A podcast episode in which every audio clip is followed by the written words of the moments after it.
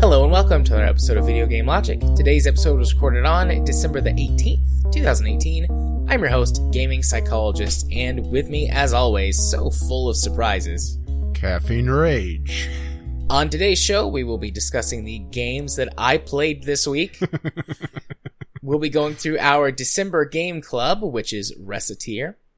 We'll be announcing our next game club game for January. Escape from Tarkov devs are filing false DMCA claims against content creators. One of the stars of Fresh Prince sues Epic over Fortnite's use of the Carlton dance. A Fallout 76 update points to incoming lunchboxes, and yes, they could be loot boxes. We'll be discussing our votes for the upcoming Steam Awards based on the nominees. Timestamps will be in the show notes following their respective topics. And of course, no one will know that I flubbed that until I say it now because I'll edit it. How are you, Rage? Uh, I'm doing all right. A little sore because I decided to take a hobble when I really shouldn't have, but I was getting a little stir crazy, so needed to get out of the house. So yeah, uh, feeling a little sore. Uh, uh, actually feeling all right otherwise. Well, that's good. I am not Uh, feeling stir crazy. I am a little sore. My joints are hurting today.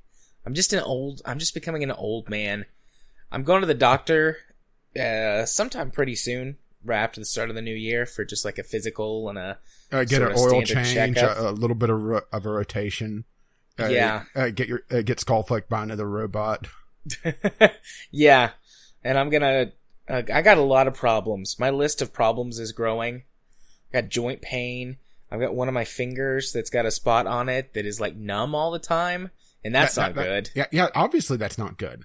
I, I mean, Um, uh, my thing is uh, pretty much from the left knee down is numb, just due to nerve damage, and because I Yeah. have a limp. Uh, if I well, even if I walk with a cane, it eventually develops, but I eventually just strain my back if I walk too much. And that's pretty much uh, my health problems. That and well, I'm a fat fuck. yeah. I'm losing weight. I've lost another couple of pounds since Thanksgiving. And that's a miracle because Yeah, of how really. much stuff I'm, you know, it is the, you know, time of year. But yeah, so I've got my, the middle finger on my left hand on the side is Mhm. like numb. It's, there's just no feeling. So that's not good. I don't know if I've injured it or if there's some o- overall other health concern that, because I mean, neuropathy can come with a number of chronic conditions, Yeah. none of which are good. I'm worried that I have arthritis. There's a lot of people in my family who have arthritis, and neuropathy is one of the side effects of certain types of arthritis. Uh, And okay, that would uh, explain right, how just, much my joints hurt. Just to make clear here, in the podcast, I'm the old man. Yes, you are the older one of the two of us. But and then I've got Hmm. just a couple of places on my skin I want to get checked out. I they're probably nothing, probably like skin tags or moles or whatever, but you know, skin cancer also has been in the family, so I'd rather avoid any issues. Sheesh, you're just falling apart. Yeah. Uh, Let's not talk about the problems with my penis. I couldn't resist. My my penis is fine, guys, in case you're wondering. Sometimes it itches, but I think that's normal. Well, that's just uh, the excuse you use to scratch it. yeah. No, I don't really need an excuse to touch myself. Wink. And that's a wrap, folks. Yeah, goodbye, everybody. Goodbye, everyone. I will Uh, miss our uh, entire audience. Yeah, I did see that we did have a new follower on Podbean, but uh, not anymore, it seems. It's been a good run, guys. This is how I'm uh, choosing to shut down the show. Um, thanks for participating. Hope you all have a wonderful rest of your life. I'm gonna go scratch myself publicly. Like, like you need an excuse for that. Yeah, no. Um, Uh, so You know, should I I, should I launch into my story because I remember I had the brain machine story. yep, go for it. The Houdini. yeah, Houdini, and, and it'll make sense why. All right, so uh, Jared and Katie sent me a bread machine and some goodies uh, uh, for Christmas, and well, let's just put it uh, uh, this way: it started off already a little iffy. Uh, written on the side of the box in big, nice, bold letters, fragile. okay. Care to guess the first thing the postmaster does? Smash it. Drop it. Nice. Not a good sign, but okay. Uh, lug it home. Uh, plug it in. It makes a good sounding beep. So yeah, it, it, works. It didn't uh, produce any magic smoke, but yeah, I needed to clean the pan because uh, there was uh, a dinner roll or about half of one stuck in it. so I ended up spending about a day just soaking it and cleaning it, soaking and cleaning. I couldn't pull the kneading uh, paddle off of it though because it, that sucker stuck on good. Just well, I, I mean, uh, what happens when you mix flour and water? They it makes like a pasty stuff. You Exactly. get dough. Well, no, no, it creates a paste, Yeah. and it's pretty much just cemented on. I, I think I, in order to get it off, I'm gonna have to get a mallet and a chisel. So probably not worth it. But anyway, so I got it Saturday, uh, soaked it overnight, uh, Saturday night into Sunday. Uh, still, meh, uh, but fine. Well, it's good enough. I mean, I'm pretty sure I know mostly where uh, it's been. I hope. Yeah. Uh, so Nowhere crazy. So fire it up, and I decided to use pretty much my bog standard uh, recipe for uh, white bread, which is an Amish white bread. Probably not the smartest thing to put in a bread machine because it's going to revolt, but yeah, we'll tr- risk it anyway. It- Okay. it's pretty much the you know, the most standard bread uh, recipe that you can have. You know, flour, water, oil, that sort of thing. Yeah. Well, throw it in, uh, get it mixing. It's not paused to take a drink. Uh, and uh, the machine fires up and it starts uh, uh, making a nice uh, ball of dough inside. Excellent. It works. It, it's alive. so uh, I push it back on the counter and then walk away, go back to the computer and start poking around online, uh, you know, taking a little bit of a break. About half an hour later, there's a crash Okay. and I'm, and I thought, what the fuck is that? I go into the kitchen. The bread machine has tried to escape. okay. It walked a good foot off and fell off the counter. Okay, that's a new one on me. That thing never moved when we used it. I guess it's just that, uh, the, uh, dough, uh, the, the uh, Amish white bread is a rather thick, uh, dough to begin with until it gets, uh, uh, kneaded and then it becomes a really, really soft, uh, dough. But it tried to escape. It, it so its name is Houdini now. He wanted to come home. I miss my old home. I'm, I'm being forced to work here. I don't like this. Uh, and it ejected the dough and actually uh, knocked off the lid. I was able to snap it back on, but the hinge is loose now. It, it gives it character. It's fine. Uh, but now, uh, the, well, the second time I used it, plugged it in, moved the toaster, shoved the fucker all the way into the corner of the counter, and then flanked it with my uh, knife block and the toaster and pinned it in. and I thought, okay, if it escapes this time, we're getting the paracord, and I'm get, and I'm getting an anchor. If it escapes, then Chinese water torture tank, and we're going on tour. That's amazing. Yeah, The little bread maker that could. Yeah. I mean, it just let's put it this way: when I went downstairs to socialize today, uh, because uh, after my hobble, I come home and uh, if there's people downstairs uh, sitting and chatting, I'll uh, you know uh, uh, chat as well. And uh, you know, I- I'm trying to be a good neighbor, you know, like State Farm. Yeah. which also is, uh, had which had some uh, interesting uh, consequences because I seem to be uh, pseudo handyman for the neighbor across the uh, hallway now, but that's another story. Uh, but uh, my next door neighbor was down there, and uh, she asked if I was all right. I said, "Why?" Because she heard the bread machine crash and thought I fell, and was about to come over, uh, and uh, then she heard the cursing and thought, "Oh, oh he's fine." I'm the, uh, the the lady that lives in the apartment under me must think you know something is going on up here because uh, there's been crashes. There's uh, been hobbling around as I've uh, uh, done things. It's just a uh, good thing she's mostly deaf, actually. but yeah, I-, I-, thought you would enjoy the bread machine story. Don't worry, it still works, and actually, it-, it does an interesting thing to the to that recipe. Uh, the because of the way the bread machine is made. As I hear a train, so we pause here. I'm not sure if that's on this side of the tra- uh, of the river or not, so give it a moment. So edit point, right? Yay! Editing. uh, I guess it's on the other side. So uh, the bread machine does an interesting thing to my Amish white bread recipe. It, I'm pretty sure it's doing a double rise I would have to go into the uh, manual to double check that, which changes the texture of bread. Welcome to the cooking portion of the podcast, by the way. Uh, uh basically, whenever uh, bread is a double risen, or uh, technically triple risen, depending on you know the actual terminology here, it makes the grain of the bread finer and finer. So whenever you have a homemade loaf that has a very rough texture, that's just you know a very quick rising bread.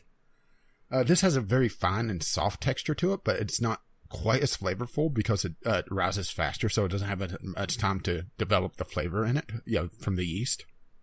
Yeah. And also because the heating element is pretty much just right under the bread pan uh, whenever it's baked. Uh, the bottom of the bread is almost baguette-like. It's real. It has a real thick and crunchy crust, while my handmade version of it has a very light crust to it. It's interesting it's a uh, definitely a. I didn't expect it to be that different on the same recipe. Interesting. I, I, will be uh, using it some more. Uh, uh if at worst, uh, you know, uh, watch it try to run away again. I, I, can't well, believe it did that. It must just be because it's such a thick dough. Yeah, I guess. I mean, like I said, that's never happened to me before. Or, or maybe it just misses you. Maybe it, missed. It missed the quiet life. Uh, d- does it have a friend in the closet that uh, that we shouldn't have broke up? It does not. It was all alone, sitting in the pantry with our yeast packets and uh, big old tub of flour. I just had a realization. What? This bread machine. It's you. I should have named it Jared. It likes sitting in solitary. it likes sitting alone in the closet. Uh, just like you, right? oh, yes. No, no, no, you're out of the closet. That's right. But it is nice and quiet and dark in the closet, so it's nice in there too. Or maybe I should just uh, sit it with uh, my, well, not big old tub, but uh, my you know, bags of flour. Because I buy flour in bulk. nice. Alrighty. So yeah, unfo- yeah unfortunately, transition. yeah, unfortunately, I didn't get to play any games because secret. But right. Speaking of which, you did kind of accidentally a, a little bit reveal your secret last week, but mm. because I am a good editor who is only mostly lazy, I caught it and I cut it out. So your secret remains a secret. Why, thank you. I know what your secret is, I don't really know much about it, which is fine, but I know what your secret is, and that makes me feel special, oh, even really? if I'm really not. Yeah, oh, really? Uh, I well, I asked you. Me. I asked you last week, and you were like, "Yeah, that's it."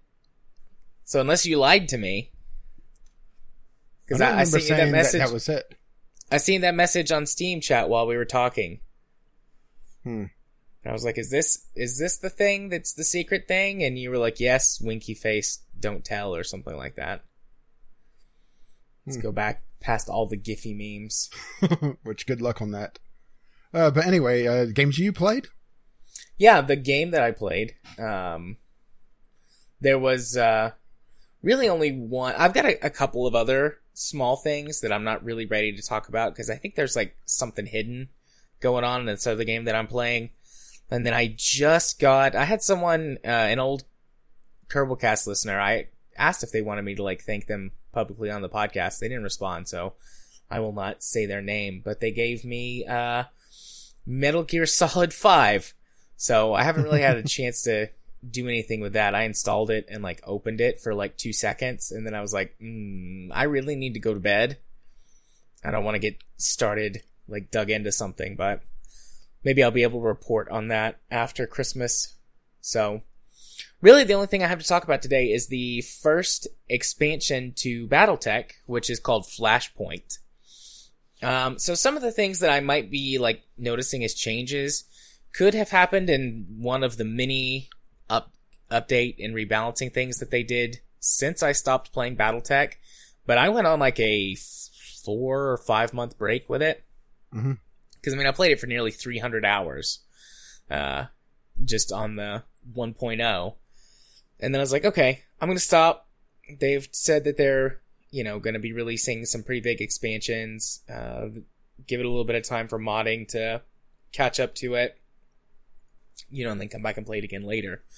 So some things that I've noticed that could go either way. Like I haven't combed through all of the patch notes. So, you know, these could have came at any point down the line or they could have actually been part of the Flashpoint expansion, but um, there's some some pretty decent changes. So first of all, they've rebalanced all several of the weapon types, um, and have tried to get them more in line uh, you know, make all weapons viable. Because essentially there were a few weapons you'd never use uh, in favor of other weapons that may, just were much more OP in the game. Like particularly, it's like, well, why would I take one large laser or one PPC if I could take four medium lasers? They weigh less, they overall have less heat and do more damage. Um, autocannons were basically useless because of how heavy they were. Like I talked, complained about that ad nauseum. Like they're just too heavy and you don't get enough ammo to make them effective. Um, they haven't rebalanced the weights, but in rebalancing some of the other weapons, um, and changing the recoil effect and increasing the stability damage that hits do from, uh, autocannons, they're more effective. Uh, they didn't really change the missiles all that much. They changed the way that LRMs work. So, um, when calculating hit uh, chances and damage. Initially, uh, it was um, each missile had a chance to hit. Like long range missiles and short range missiles work the same. Every single missile had a chance to hit. Um, whereas now long range missiles are clusters, so each cluster has a chance to hit and do damage, and subsequent hits um, the chances get more and more spread out. So, like, so for example, you target the head. Mhm. You want to hit the head with all of your long range missiles. So the first cluster gets whatever the percentage chance is to hit. Let's say 20%. Um, if, you know, if that's what it, tells you when you're doing like a called shot or you've got a downed mech or something. So it says 20%. The first cluster gets a 20% chance to hit the head. Then the second cluster gets like a 15% chance to hit the head. The third cluster gets, and, and it gets less and less until it bottoms out at, hey, my phone's not on silent. Oh, Jesus. Multiple text messages. I know, I know, that app, yada yada. Anyways, until it bottoms out, and I think it's 2%. So, um, and each cluster of missiles is, is five missiles.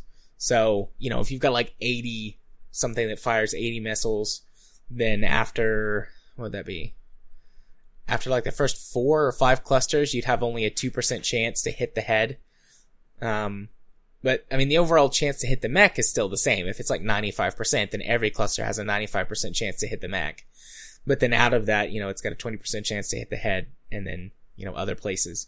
Whereas short range missiles, uh, every single missile is a chance to hit, um, that specific part that you've targeted. So they've changed the way that that worked.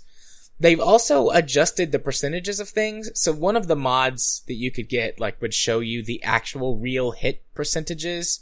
Whereas before it was rounding things uh, down typically. So you would actually have a higher chance to hit, or it would seem, you know, you had a higher chance to hit than it would say. And it still does some rounding, but it's much more accurate now. Um, it still does it to 5% markers, so it still rounds down, but it's not rounding down as far anymore. So if you actually, like, you know, before it would say like 75% chance to hit, and it would actually be closer to 85. So it would get rounded down to 80 and then dropped to 75 so that you felt, you know, as a player, you felt like you were getting luckier than you actually were. Whereas now they're completely accurately, or not completely accurately, but it, you know, it's not rounding down and then calling it even lower than it actually is. It just rounds it down. Um, so that's good. Um, also, I don't know if they've done some rebalancing. Like, no one has confirmed this and it's not in any patch notes, but it seems that now your, uh, relative height matters more. It seems to feel like if you're above an enemy mech, you have a higher chance to hit the head or the, the shoulders. And if you're below it, it seems like you have a, a better chance to hit the legs. But, you know, this could be, as, as far as I know, there's no real data out there. It could just be like my sort of confirmation bias or whatever playing into that. But, I mean, I've, I've put like another 40 hours in to the career mode and I'm, I feel like that's happening. I've certainly got more headshots than I did in the past. Um, so I, I don't know if that's some recalculation or some minor tweaks they've made or what. Uh, otherwise, um, they also have changed how the pilot skills work. Um, they readjusted.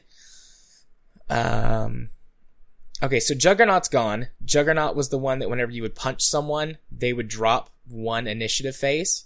That's gone and it's been replaced with heat or coolant dump, which whenever you activate it, uh, automatic or instantly pulls 50 heat off of your mech, uh, for that turn. I think I like that a lot more. It's got a four turn cooldown. cool, Eh, cooldown. eh, eh.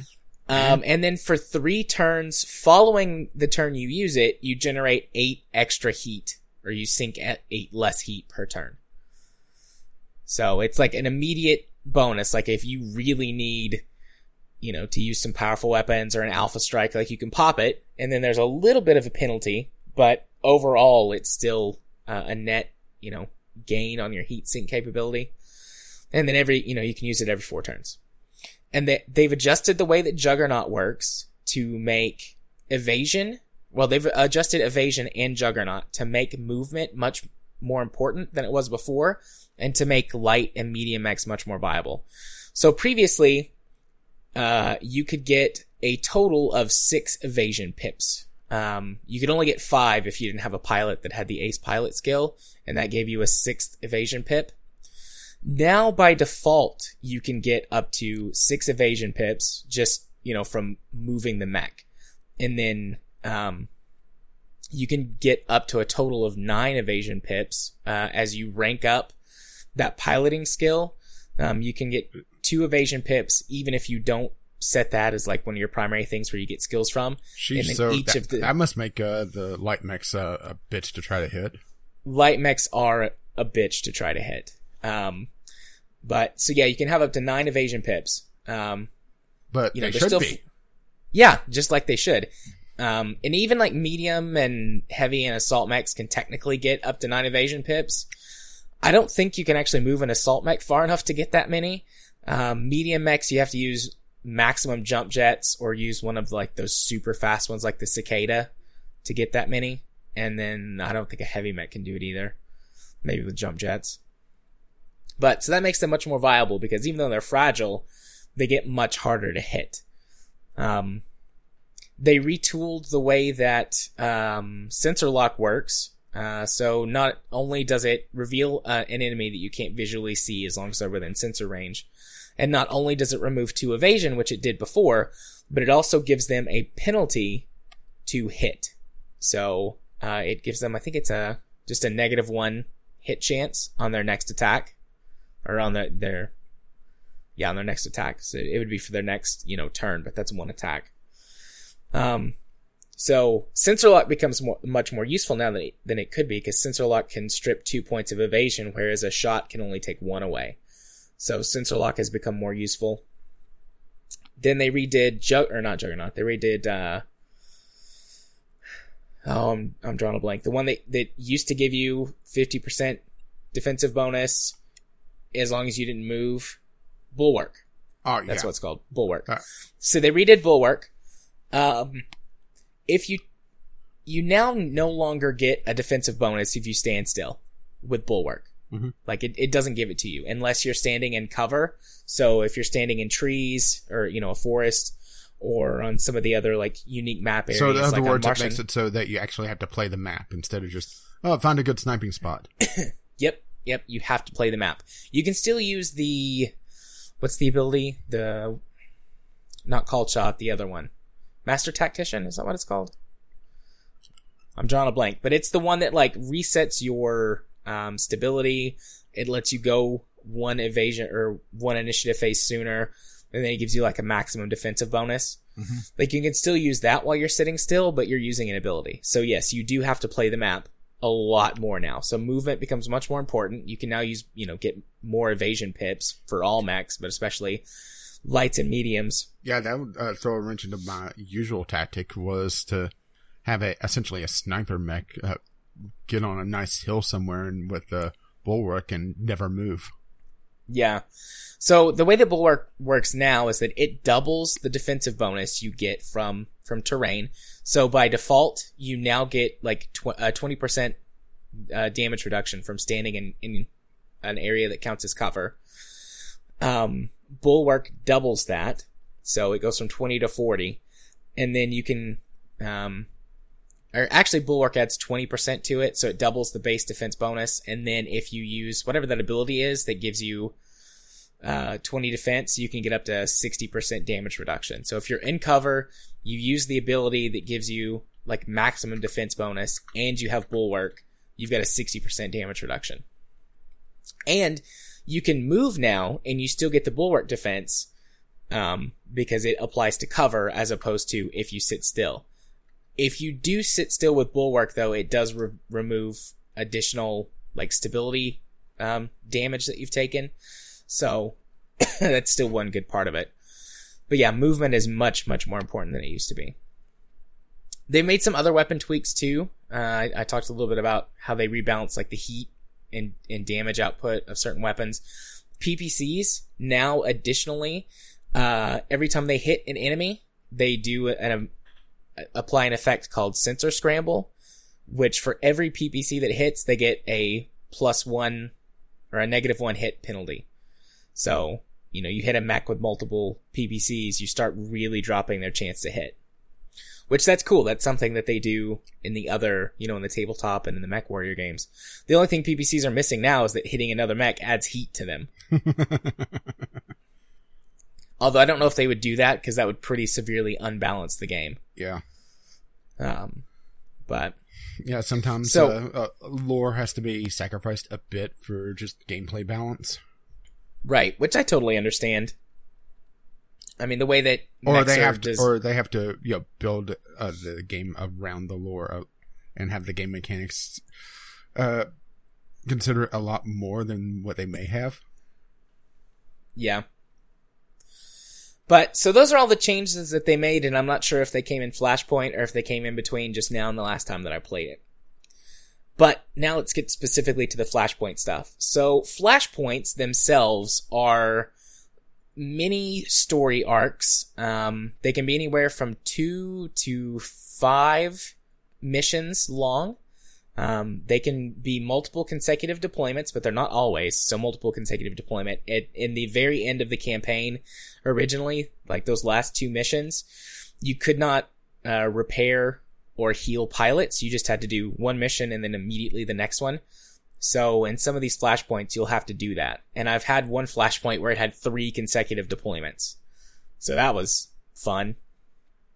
Um, but they're little, they're mini story missions, which a long time ago when we did the game club, that was one of the things that I said was like this story, the lore of the Battletech universe is like space Game of Thrones. And there is so much politics and backstabbing and all kinds of other stuff going on. Like, you know, one of the things that I wanted them to do is expand on that and give way more story based content. And this is a perfect way to do it. I'm not 100% sure how many flashpoints there are. I didn't count. I've done them all except for the Alliance flashpoints, which I'll get to Alliances in a second. But, um, I, there was like somewhere around a dozen or maybe 15, um, is kind of what I think. I would have to double check that to be sure. But each flashpoint takes you to an area and it gives you unique little missions. Uh, for example, there was, and they're all sort of things along these lines. So there was one mission that I did where there was a criminal. Uh, she was like the, the criminal lady. Um, you know, think like Black Widow from, from Marvel, except instead of spy, like she's like a super criminal. Or maybe like Catwoman would be a better, better example. Sort But of an like, you know- anti-hero. yeah, sort of. But I mean, you know, she's she's a thief, so a master thief. So you go on this mission and you get hired. no, but she is very beautiful. Like they make reference to that, and then they show her at a certain point in the mission, and she she's very beautiful. Um, But, but anyways, suit. not as far as I know. But so like uh, you go over there. 34 a little bit of time. you go over there and you accept the mission and it's like hey we're going to brief you and so you get like a little story briefing just like you would for the main campaign you know they show up on your bridge or you get like a holo call they let you know what's going on you've got you know dialogue options and choices you can make um, learn more information the missions have branching paths which can result in some very different mission out results from what i've looked up um, so they're not like false choices. You can completely miss things or get access to things based on, you know, on your mission choices. So, you know, it, it this one was a pretty short deployment. It was three missions. Um, and it was like a convoy escort to get them to like a prison complex and then pick her up. And then she like tries to convince you to let her free. And she's like, Hey, you know, if you let me free and you go over here, uh, there's like this equipment. It'll be a great score. You know, we can use your mechs to draw them out, and then I'll go in with a little team and steal all the stuff, and I'll give you half the profits. And so you can choose to bail on your contract and do that, or stick to your contract and take her to the, like the prison, um, ship that's supposed to pick her up. And like in this one, I chose to stick with the, uh, the mission. But then it was like, you can choose to treat her nicely and be like, look, you know, if it had been different circumstances, I would love to have accepted your contract, but I don't bail on contracts. Or you can be like, no, you're a dumb bitch, and they told me not to listen to you. So I, I went with like sort of the nice response. And then like in the final mission, like she managed to orchestrate her own escape. But she was like, you know, you had a lot of respect for me, and I have a lot of respect for you. If anything ever comes up, I'll contact you about a job. And like later on down the line, she did. Like I got one of those little things uh, that popped up like an event and she borrowed a team of my mech warriors and did a heist and I got a whole bunch of gear because she was like, yeah, you know, you respected me. You were cool. Like I get it. You know, I just happened to outsmart you, but you're, we're, you're cool. We're cool. Then there was another mission I went on where that, uh, another flashpoint where a decision that I made, uh, was there was a, a lost tech mech that we found in like this underground bunker and it wasn't like specifically covered in the contract. And Yang was like, uh, for anyone who doesn't remember, Yang is like your chief mech engineer. And he was like, Hey, this mech is down here. It's not in the contract. They were probably trying to hide it from us, but since it's not covered in the contract, we can take it legally. And you can choose to take it or leave it. And I took it. And the commander that had hired me was like, Oh, I knew you were going to betray me and take that mech. And we're like, Hey, it wasn't in the contract. So this is legal salvage. And he attacked us and we had to kill like, uh, an entire battalion of mechs and supporting vehicles. It was a very tough fight. And then the, the main like government that hired me for that contract was really pissed off. And I took a huge reputation hit with them, like way more than you could get from just doing a mission against them. It was like 50 points of reputation damage. So, you know, there, there's quite a few of these. Some of them dip into the lore, um, and have to do, you know, do with like prominent figures from the lore if you've read the books and things like that. Um, like for example, you do a mission with Morgan Kell, uh, who is the leader of the Kell Hounds, and anyone who's like, you know, as big a fan of the BattleTech universe as I am is going to be like, holy shit, you get to fight with Morgan Kell. And to anybody else, you're like, okay, that's weird, but that was cool.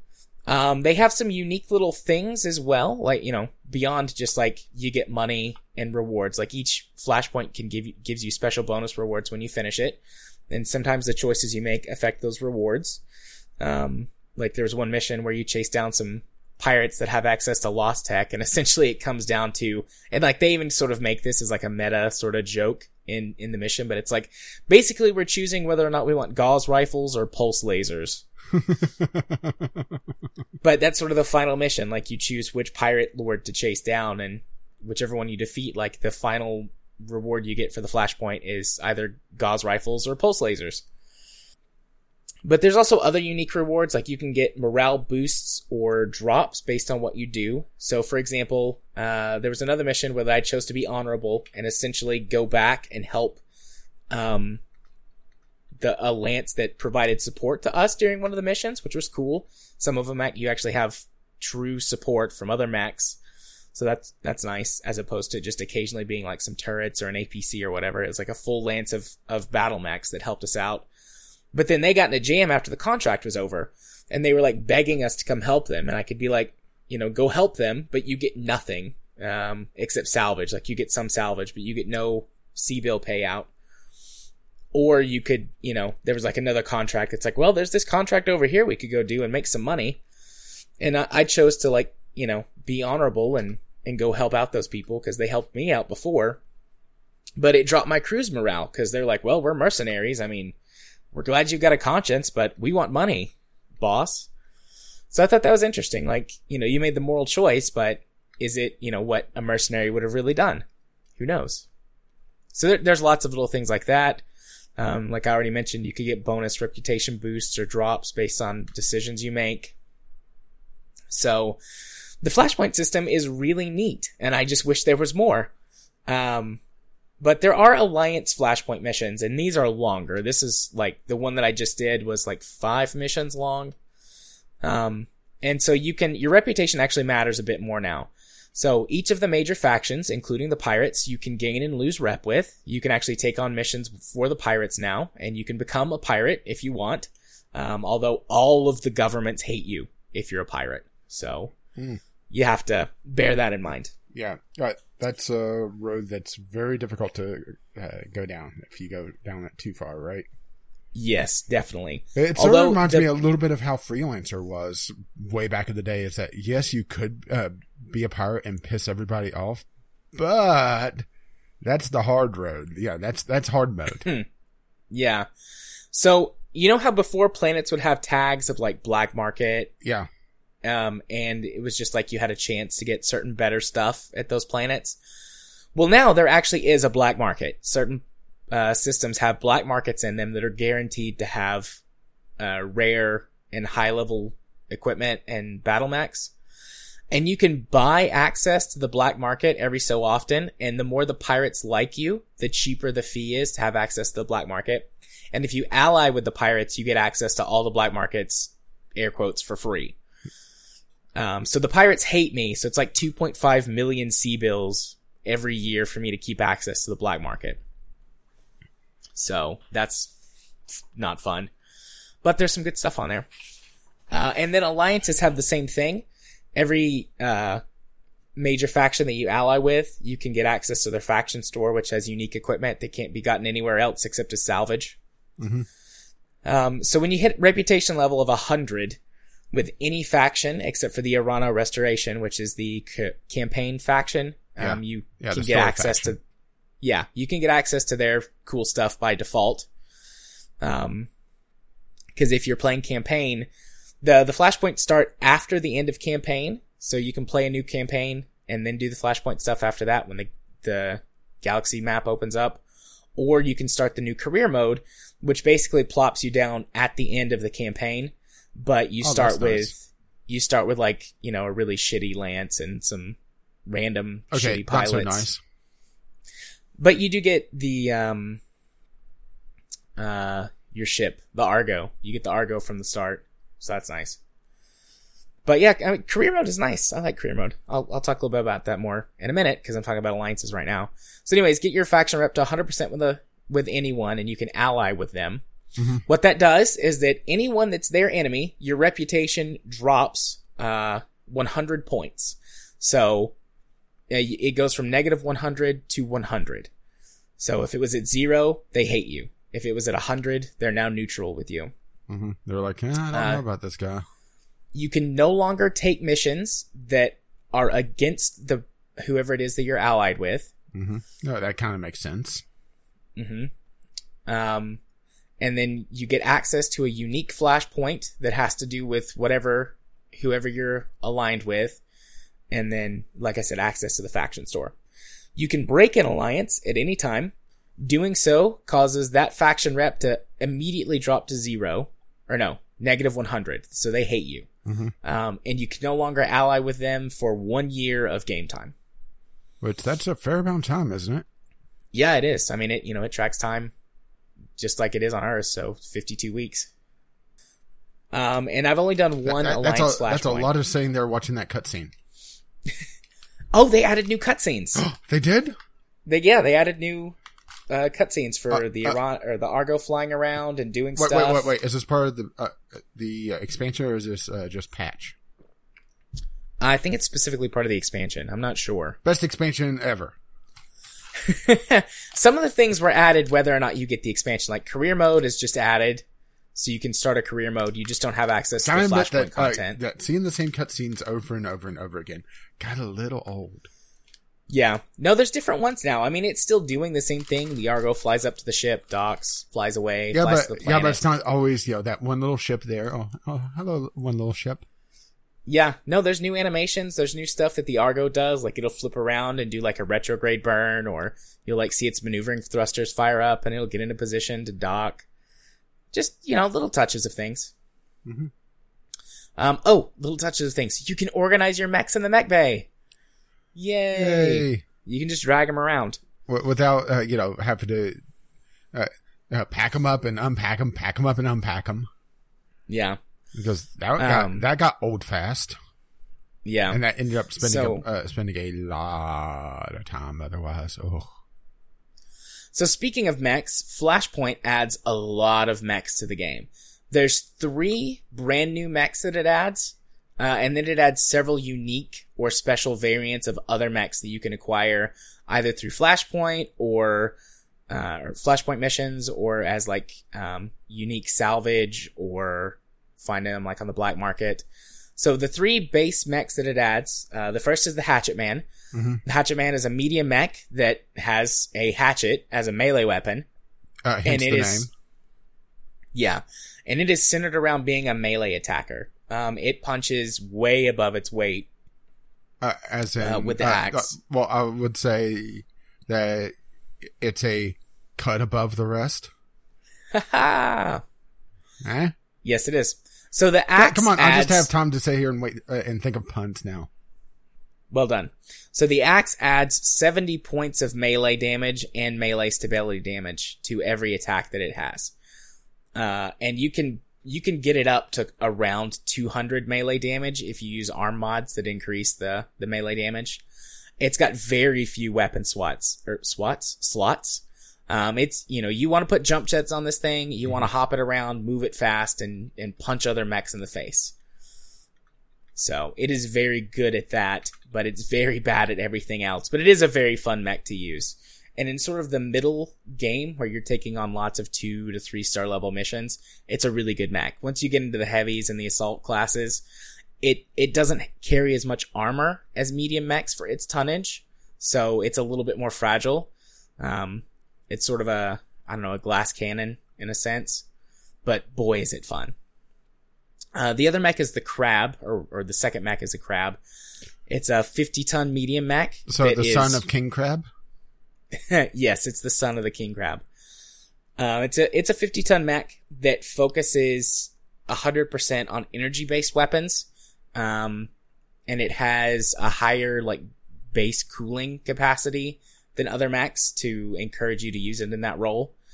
Um, it's honestly not very good. Uh, there are other mechs that perform that role better, but it is pretty neat. You know, it, it looks good. Uh, it's a little bit faster than some other mechs at the 50 ton weight class, so it does have a little bit you know, extra evasion that it can generate. So that's nice. And then the third mech is the Cyclops, which has two variants. One is like a uh, super like energy weapon build, uh, and the other is is a command mech. It has a unique head slot item called the battle computer, and it uh, reduces the initiative slot of every mech by one. So all assault mechs now go in initiative phase three instead of four.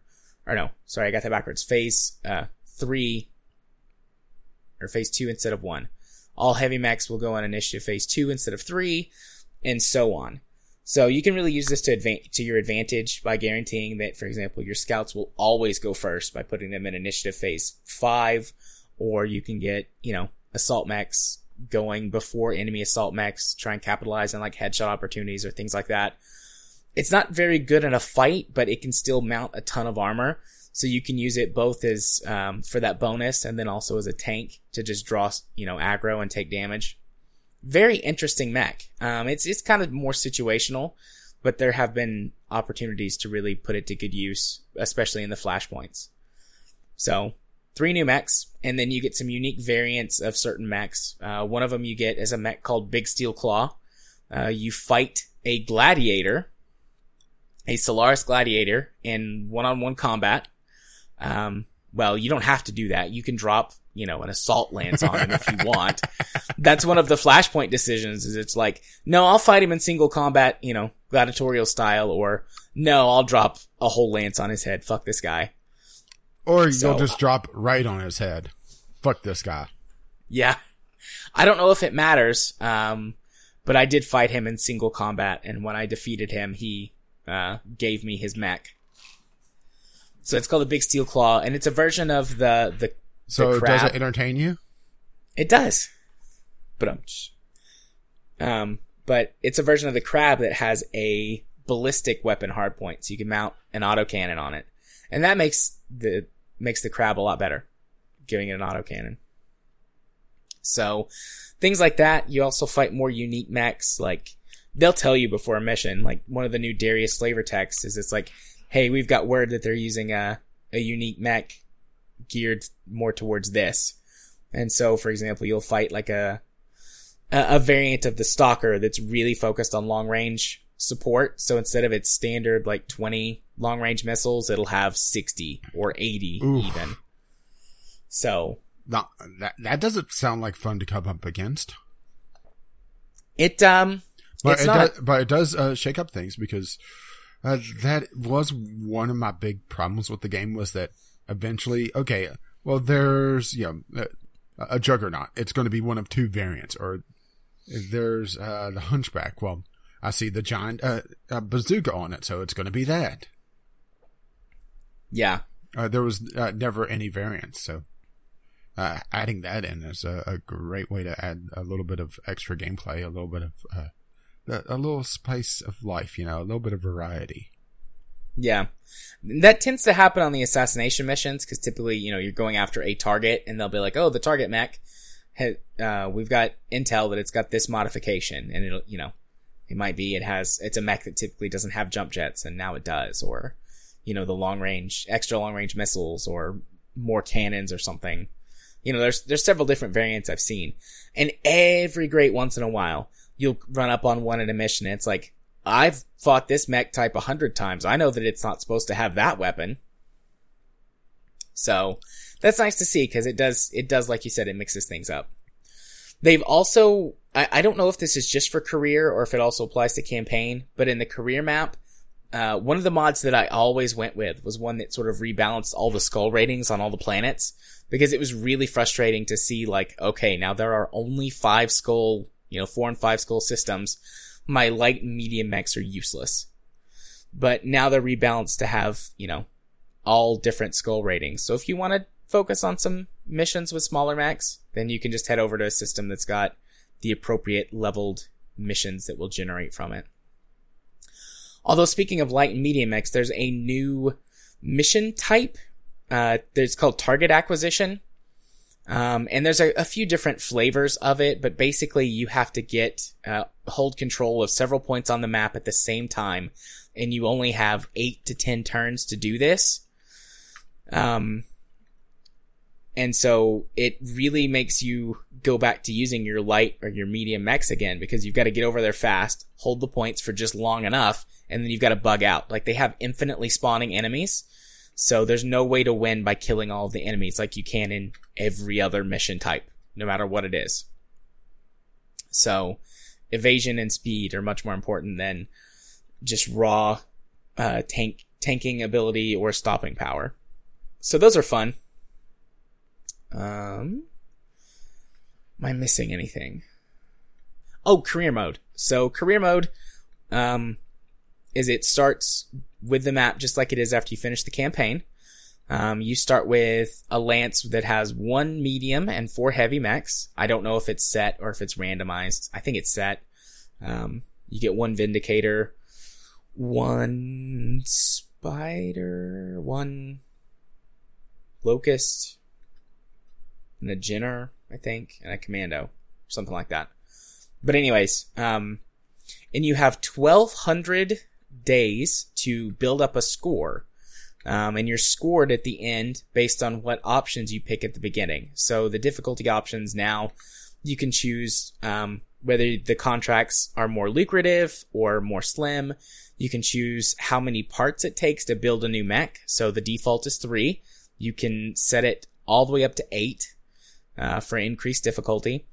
There's an option where that if you uh, if a mech you destroy its core, or if your mech core gets destroyed, that mech is gone. It, it's Ooh. completely unsalvageable. Um, then there's the what's it called? The stripped start option, which whenever which whenever you get a mech, it has no equipment. That that, um, that was a mod, wasn't it? Yeah, that was a mod. They actually rolled quite a few mods into this update, some of the most popular ones. Um, so that, I think that's part of the, uh, Rogue Tech mod was the difficulty settings on those things. Yeah, I believe that was now just part of the actually, base game. I actually wanted to play that, but I never got around to it because, you know, uh, pretty much after a game club, I usually say I want to go back and play uh, X game again and never do, honestly, never do. Yeah. Like I, I still have, if my heart had wings, I still have it installed, and I want to go back and play some of the other storylines. But I haven't even been able to uh, do stuff for the podcast this week, let alone go back to old game club content. Well, that's okay. I obviously I've got this because we're at like fifty something minutes. Yeah, it's a good thing I didn't have anything this week, honestly, with you talking about BattleTech. Yeah. So, so there's that. Uh, mechs can start with no equipment, which I really like that one. That's one of the like increased difficulty options but that makes sense because like you can just mothball a mech and pull it back out and it will have all of its default equipment. So you can sort of use that to cheese infinite money by, you know, mothballing, selling everything, then pulling the mech back out. It gets all the standard equipment, mothball it, sell everything. Like you could do that to keep yourself from going bankrupt before. Mm-hmm. Um, so it's nice to see that as an option anyways. There's a few other difficulty options. There's Iron Man and Iron Man mode, which I would recommend not turning on because of bugs and issues that some people are experiencing. I experienced some of them, although my problem was that I had never and uh, this, you know, this sounds kind of silly and I feel like it is kind of silly, but I had never uninstalled and reinstalled the game. So it just doesn't do a clean update and little like artifacts and things get left behind every time there's an update in the game. Mm-hmm. Uh, and so I was experiencing these weird crashes and glitching issues where that I was having mechs like disappear from my bay and they just, they'd just be gone. Um, and I couldn't retrieve them no matter what I did except by going back to an earlier save. And when looking for how to like figure out what the issue was, they, people were like, try uninstalling and reinstalling the game first. And doing so helped tremendously with those issues, as in they've completely gone away since I did that. So just junk gets built up over time. Yeah. Uh, the the um, I, it was it was Oblivion that did that. Yeah, uh, uh, uh, Elder Scrolls Oblivion uh, in the Shivering Isles at one point uh, when the expansion first launched, it would just collect junk in the save file over time, and once it hit uh, the file size limit for its architecture, which took a surprisingly little amount of time for just how much, uh, yeah, you could play the Elder Scrolls, uh, an Elder Scrolls game, or I should say a good Elder Scrolls game, especially modded, Yeah. because that uh, also compounds it because it was keeping track of more and more stuff. It would actually start crashing and it would actually corrupt the save file. Ooh, oof. Yeah. Uh, That's no good. yeah, they did eventually pat, either they eventually patched it or, uh, well, let's be honest, the, the modders came in and fixed it. Uh, Most likely. yeah.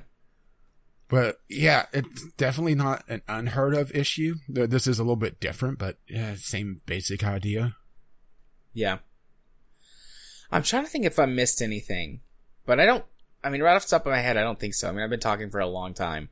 I don't think there's there's anything that I've really missed aside from maybe like some very nuanced, nitty gritty sort of stuff, and you know, I'm sure I'll think of ten things later on. But I mean, that's definitely all of the major things that have been added, either as you know updates along the way or as you know directly as part of Flashpoint. So I mean, it's great. I'm loving it. I wish that there were way more missions. Um, they're talking about uh, adding more flashpoints in the future through updates up Mhm. until the next expansion. Um, they've been so well received, uh, and I've still got a few more to explore uh, because I have to. I'm gonna have to work my way through and complete all the alliance content as well. And I'm not sure how I'm gonna be able to ally with the pirates. I might just start a new game and focus on that because I mean the pirates fucking hate me. And when reputation is at zero or is at negative 100, it's hard to build it back up because it the once your reputation hits that point, they basically won't hire you. There are there's like Have you offered blowjobs? do what? Have you offered a blowjob? No, I have not. Uh, why, What? why don't you go uh, shine their exhaust ports, see if that works? I may do that. But yeah, I mean, they basically won't hire you, so I'm gonna have to scour the galaxy looking for like some random mission that that they're like considered desperate enough to hire me for. So start building that back up. But anyways, I gotta get through all the alliance content. Um, oh, I guess one more thing that I forgot was that they've added new maps. There's an entirely new biome. It's jungle biome, uh, which is pretty cool. And then they've added a bunch of new maps and all the other biomes and have made changes to ones that I recognized from before. Like eh, little things like a map might have a, a town on it now. Just like a small Uh, town. like a secondary variant or a complete change? secondary variants. Uh, so, you know, uh, adding more flavor uh, once again, because that was something else that I always had trouble with was eventually you started, uh, you know, recognizing the maps a little too much.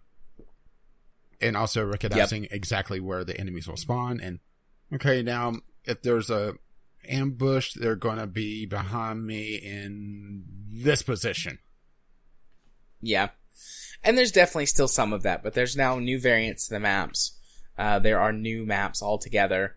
And then there are certain variants of the maps that are specifically used for Flashpoint operations. Like I'll recognize the map. It's like, oh, for Flashpoint, this is very different now. Mhm. So, yep, that's uh, the BattleTech, Battle BattleTech, the BattleTech Flashpoint expansion. I I love it. I want more, and I will probably get another oh 50 to 100 hours out of that game before I, I put it away again and wait for some more updates and the next expansion which is i believe the urban expansion i'm very excited for that one if they're going to add city combat or and and make some mechs more useful because Like I mean, everything one? is yeah like the urban mech or some of the bigger slower mechs that aren't assault mechs because all the maps are basically just wide open so speed and long range are key it'd be nice to have some of the slower slower guys be more useful but anyways yeah that's that That's all you got to say about that? That's all i've got to say about that and urban warfare is next summer Ooh. That's when that one's supposed that's, to be that's coming out fairly uh, far off, isn't it? Yep. Summer 2019. and then the battle, the third BattleTech expansion, which is just called BattleTech Third Expansion. Uh, you know, you would think that they would uh, put some effort into the third expansion's name. everyone suspects it's going to be clan, uh, clan missions because with Flashpoint taking place directly at the end of the campaign, It pushes the was like- timeline. yeah, it, but the, the career mode spans four years and it pushes the timeline. really? And if they do, yeah, I I never realized that it spanned four years. Yeah, the the career mode spans four years. Canonically, the campaign spans, I believe, three, two or three years. I mean, it can take as long as you make it take, but yeah, like of in course, canon, because uh, that's one of those things is that because of how the game passes time. And Yeah. I, I gotta admit, there were several times whenever I was in transit, I just got up and hobbled around a bit. Can't blame me Yeah. there because no, if anything popped up, you know, it would stop time. Yeah, And some and some of those long, long, long transits were very, very long. Yeah, as in go make a sandwich long. yeah. But so the the flashpoint pushes it for career mode takes four years, so it pushes the timeline forward four more years, which gets you into the, I believe the thirty thirties, and the clan war started in thirty forty two, I think, in the timeline. So if urban warfare pushes you forward the same number of years or pretty close to it, then everyone's thinking the third expansion is going to be the clan invasion hmm which is gonna be sweet. Get my Mad Cat. Mmm, just mwah, chef kiss. Mad Cat. Mad Cat's all the way down. Didn't they close down? Touche. Oh, and I get the Puma, the Adder. They're supposed to be adding a few new iconic mechs as well coming up. As like, if you've got the Flashpoint expansion, you get them as part of the update. Mhm. Uh, like the Raven. The Raven was promised like when the game was kickstarted, but they've never figured out how to make it work right. Uh, I take it that's uh, a unique mech. Well, it, so it's got uh, and basically the the Raven is uh, like an AWACS, so it, it's meant for radar and sensor control and expanding like your range and things like that. And they can't figure out like they've said multiple times, like you know we promised this, but we want it to feel as much like the Raven as it can, and we haven't figured out how to make that work yet. At least they're being But- honest about it and talking about it. Yeah. Yeah, they said that a couple of times. They're like, I mean, we're gonna put it in the game, but we just hate to put it in as like another light mech because the Raven is real bad at combat, but that's not what it's meant to be for. It's uh, a a scout, a non-combat scout, right? Yeah, it's got, you know, some very light weaponry, but yeah, it's essentially it's a non-combat scout unit. But I mean, they did a really good job with the uh the the Cyclops' battle computer. Yeah, I really like the way that was implemented. And that's what the Cyclops is designed to do in in the tabletop anyways. Like it gives command bonuses. And I think they handled that well. So I think they can pull it off. But yeah, I've already like said I was going to stop talking about this twice. So third time's the charm. Yeah, let's go with that. Uh, uh, what what initiative phase are we on now? uh, one. Well, Wait, no, no, no, no, no. Let's see. Games banter is five. Games we played four. Game club three. News two. And like our last bits, like community corner and discovery queue and stuff. That's that's one. Yeah, I did it. I'm a nerd. nerd.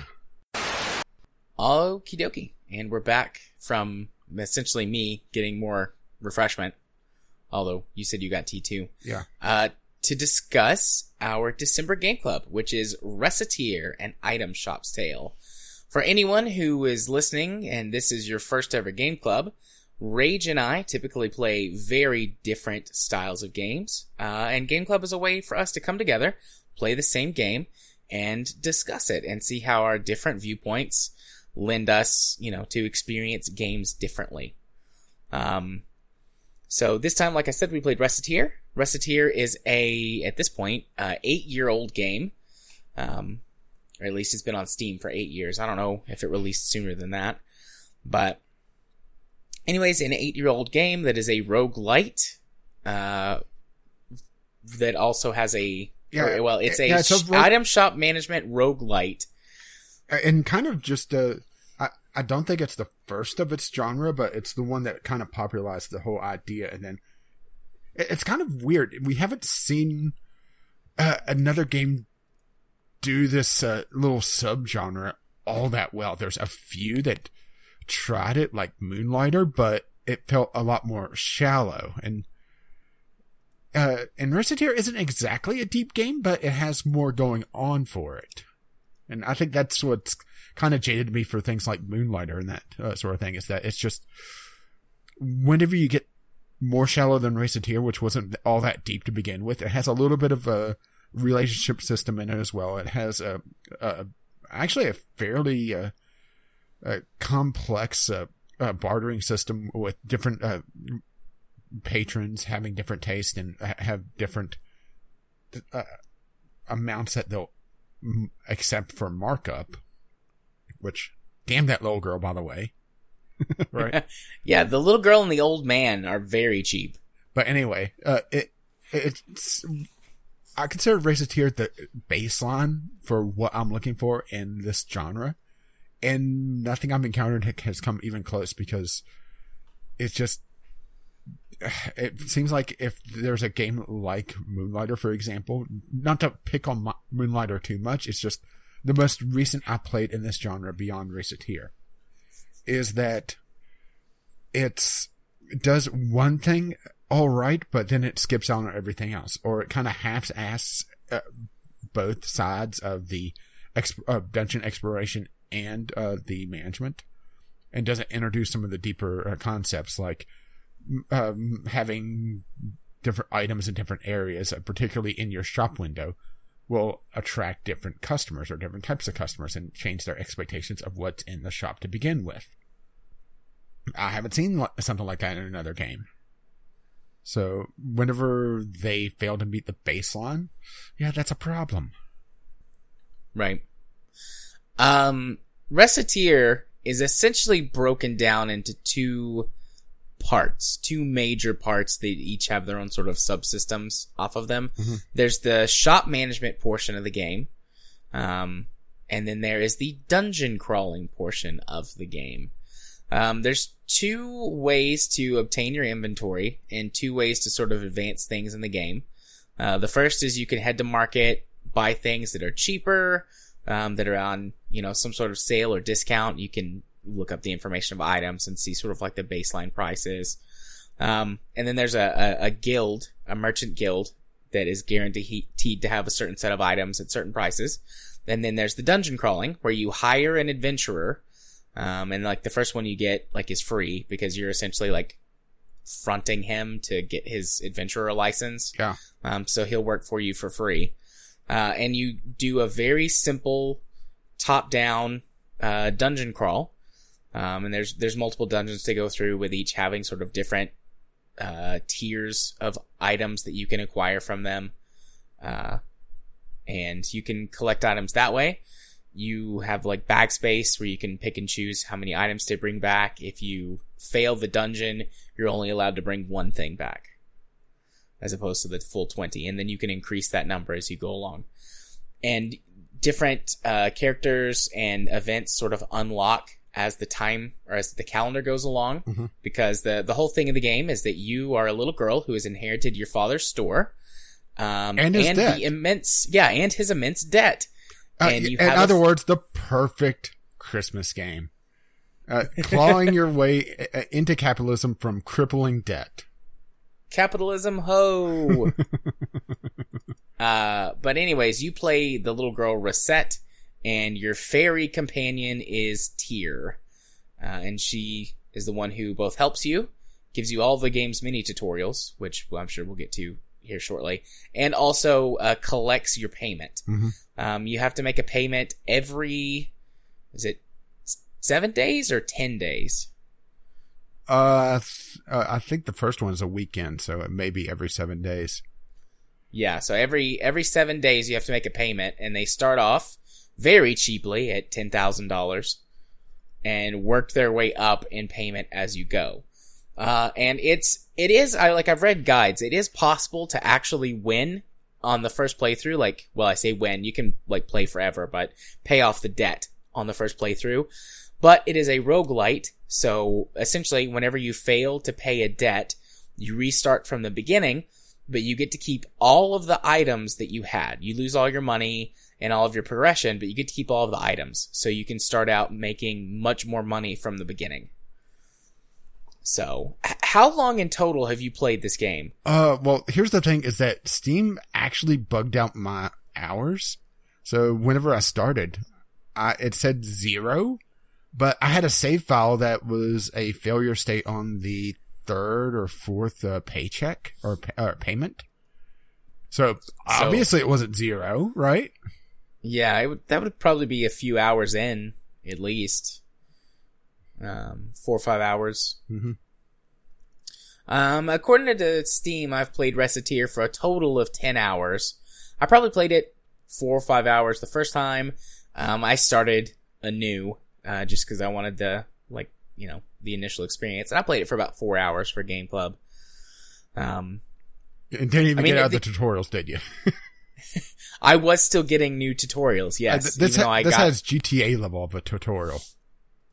Yeah, the first few in-game days are, God, so many tutorials every day. Let me tell you about this gameplay mechanic. And completely break uh, the fourth wall in the process. Yeah. Tear breaks the fourth wall, and Recette is like, "What? What are you talking about? Worry, the menu button." Yeah, Tear's like, "Don't worry about it." Uh, okay. Um, the, but I mean, the game is very simple. I mean, that's that's it. Like what we're saying is it. There are you know certain characters you meet. There are a mm-hmm. couple of sort of side quest level stories that I've found.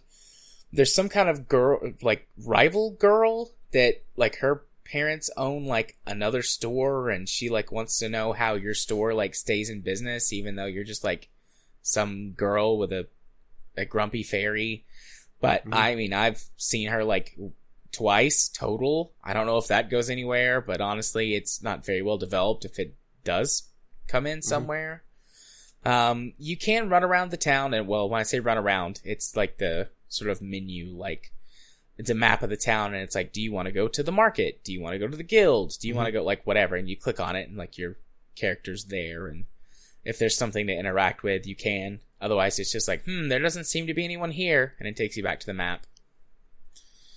Um, like you mentioned a minute ago, it's pretty neat that you can sort of set the look and feel of your store on uh, by placing certain items in the win- window to try and t- attract different types of customers as you go, you can customize your store with different floors and layouts. Like you can add sections to it to make it larger. You get more window space, that sort of thing. Um, but that's about it until you get to the vending machines. The vending machines are basically like win the game.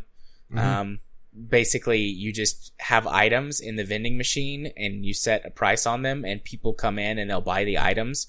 So you don't have to go through the little interaction menu. Yeah. Um, and you get more sales every period because some people will come talk to Recette, but plenty of people will also just go over to the vending machine and buy whatever's in there. So, uh, there's, there's this little mini game which you're talking about, like people, you know, they want to buy something and, um, you have to haggle a price. And the game recommends like generally like you know around 130% so a 30% markup is like where to start and you adjust from there based on what people tell you. Um, and there's you know different essentially characters or avatars that buy things. Um, and they all buy things you know the same way. So there's like a little girl there's an old man there's the guy that runs the guild um, the adventurers start coming in as you unlock them um, and so you you know you kind of learn like okay, this character typically I can sell an item for this much of a markup. Or if they come in and they just rec- want you to recommend something to them, uh, I want to recommend them this type of item because you know it's within their price range. Because if the old man comes in and he's like, "I'd like to see a treasure, please," which is like statues and certain like um, things like necklaces and stuff. Like some of those count as jewelry, but you know, you, you want to recommend him something on the less expensive side. Cause if you're like, ah, yes, check out this beautiful golden statue I have. The starting price is 5,000 gold. He's like, oh, Eh. I, he's like, what? That's outrageous. I don't have that kind of money. And even if you mark it down, even like 50%, he'll get pissed off and Yeah. leave. Cheap fucker. Yeah. So you kind of have to learn. Yeah, and the thing is that there's a bonus for successfully selling to consecutive customers as well. Yeah, which raises your experience level, which unlocks those things that I talked about to customize your store and, and such with. Um, it's all based on your merchant level. That's another thing that carries over every time you reset. That doesn't re- that doesn't reset to zero. Um, and like you can gain sort of I don't know which you would say reputation or something with the various people, which gives you sort of more wiggle room the higher your reputation gets with them. I don't know if there's a limit to that. Mhm. Uh, gear that you sell to your adventurers also, they permanently equip that gear. So, you know, it might be worth it to really undercut an item so that they're guaranteed to buy it to improve their stats. But you can also just give them gear whenever you go into a dungeon. Um, so you don't necessarily have to do that. But whenever you give them gear, they just borrow it. So they don't, they don't keep it forever. But you know, it really depends on what you're trying to do. If you're sort of trying to long tail level someone up, or if you just want them to have a quick power boost for a, a dungeon run. Um, I don't know. I'm struggling. I'm running out of things to say. There's not a lot to say about this game actually because it's more mechanics based than anything else, isn't it? Yeah, Uh, it is very cute. Um, I like the music. Uh, the little girl's cute. Although it annoys me. Certain things really like bug me about this game. So first of all, every single time, every time you click on something, you get like the little Japanese like, okay, hi, yeah, like something like that, like over and over and over and over. And there's a lot of clicking. Every time you want to move something around in your store, you gotta click it and remove it or swap it with another item and then walk over to where, where you want to put that one down. You click it, you put, put it down. And every time she's like, yeah, woo, yay. And I'm like, Is she related to "Please, For the Mario? love of God. she might be. I'm like, please, for the love of God, shut the fuck up. All of the tutorials, even like I'm still, I was still getting tutorials and there's no way to skip them. Even on subsequent playthroughs, like you can skip through the dialogue. It's not like you have to sit there and wait for it to scroll by, but there's no way to just like, okay, I've seen the tutorial once, turn it off, please.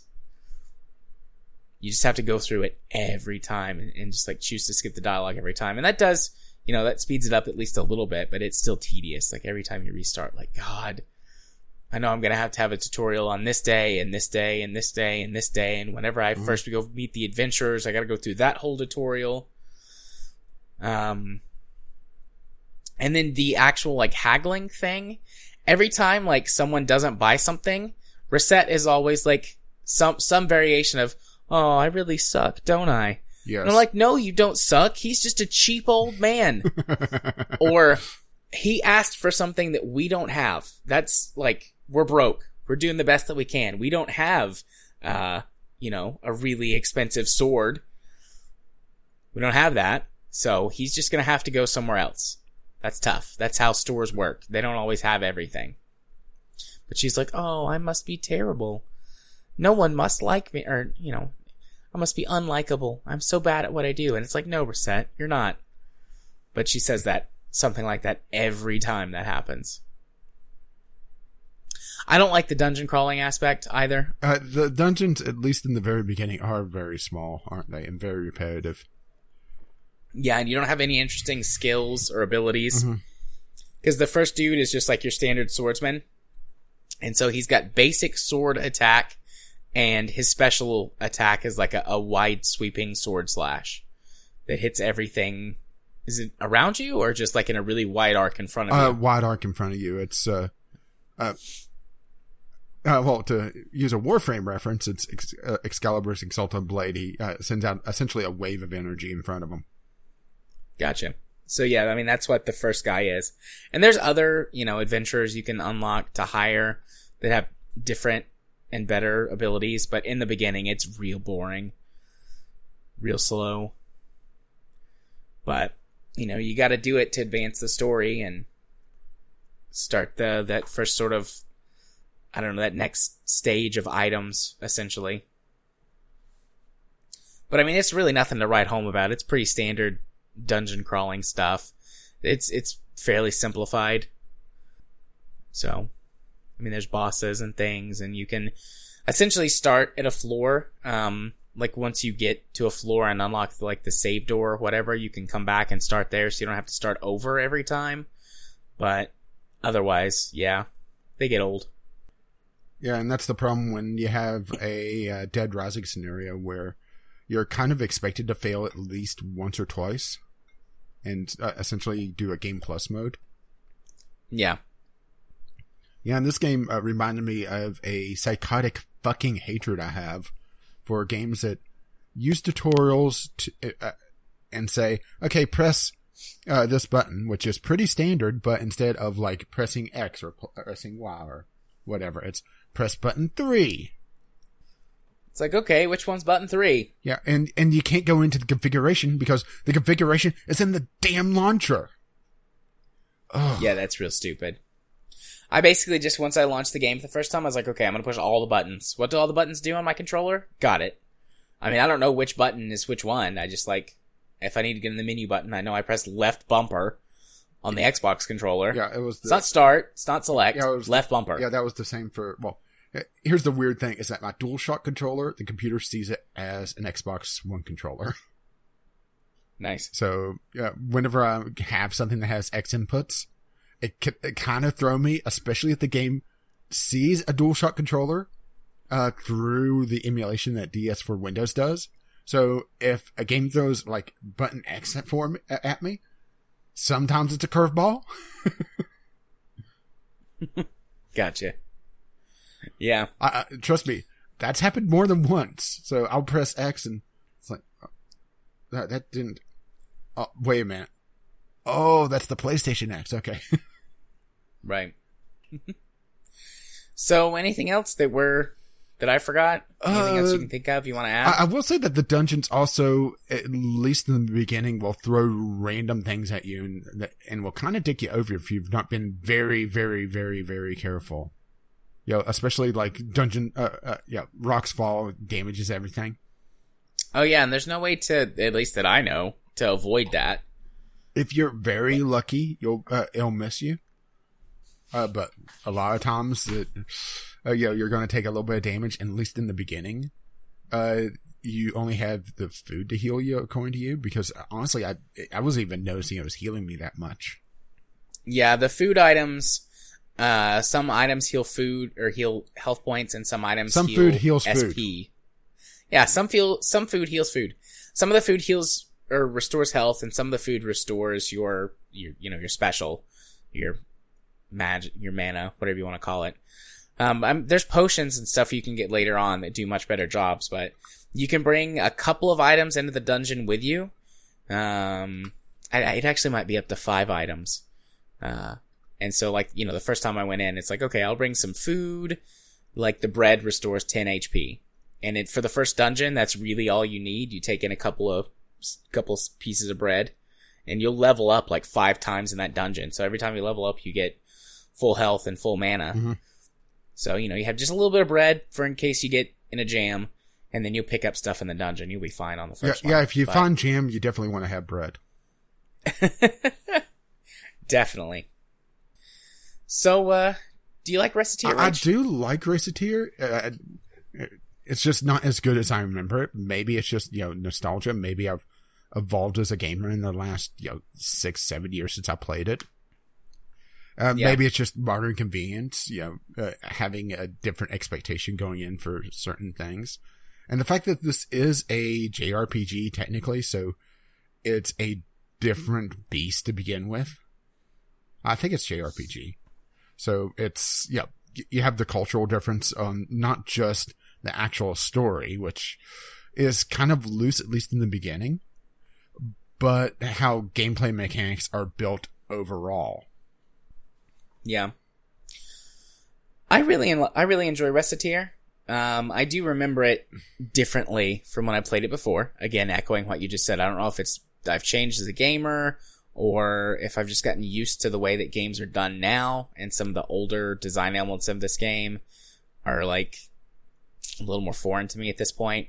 But I do like it and I do think it's a good game for someone to sort of break into this, you know, item shop management genre or, you know, something that somebody looking for a, a simpler, easier game you can pick up and put down. Um, also it, it will run on basically a potato. Mm-hmm. Um, you know, I was, I was getting like thousand plus FPS on my desktop. It'll run an easy 60 on my laptop. Yeah. So Yeah, I wasn't even I might- bothering with the uh, frame rate counter on it. Uh, that is Yeah, I mean, something that the- it, it doesn't run in a proper widescreen ratio. it does not. No, it's four by three by default. You can, you know, put it in window mode. You mess with it, but if you just leave it in full screen, it runs it a four by three aspect ratio, which is, you know, it's okay for what type of game it is. It doesn't bother me. Um, I I might play it some more over the holidays, just with my in laws stuff being here. Um, you know, I'm gonna I'm gonna be hiding in my office as much as I can, but I'll get in, in big trouble if I hide in here all the time. And it's a like you know, it's a good game to play on my laptop. I can't exactly play Crush Crush in, in front of my ultra conservative Christian in laws.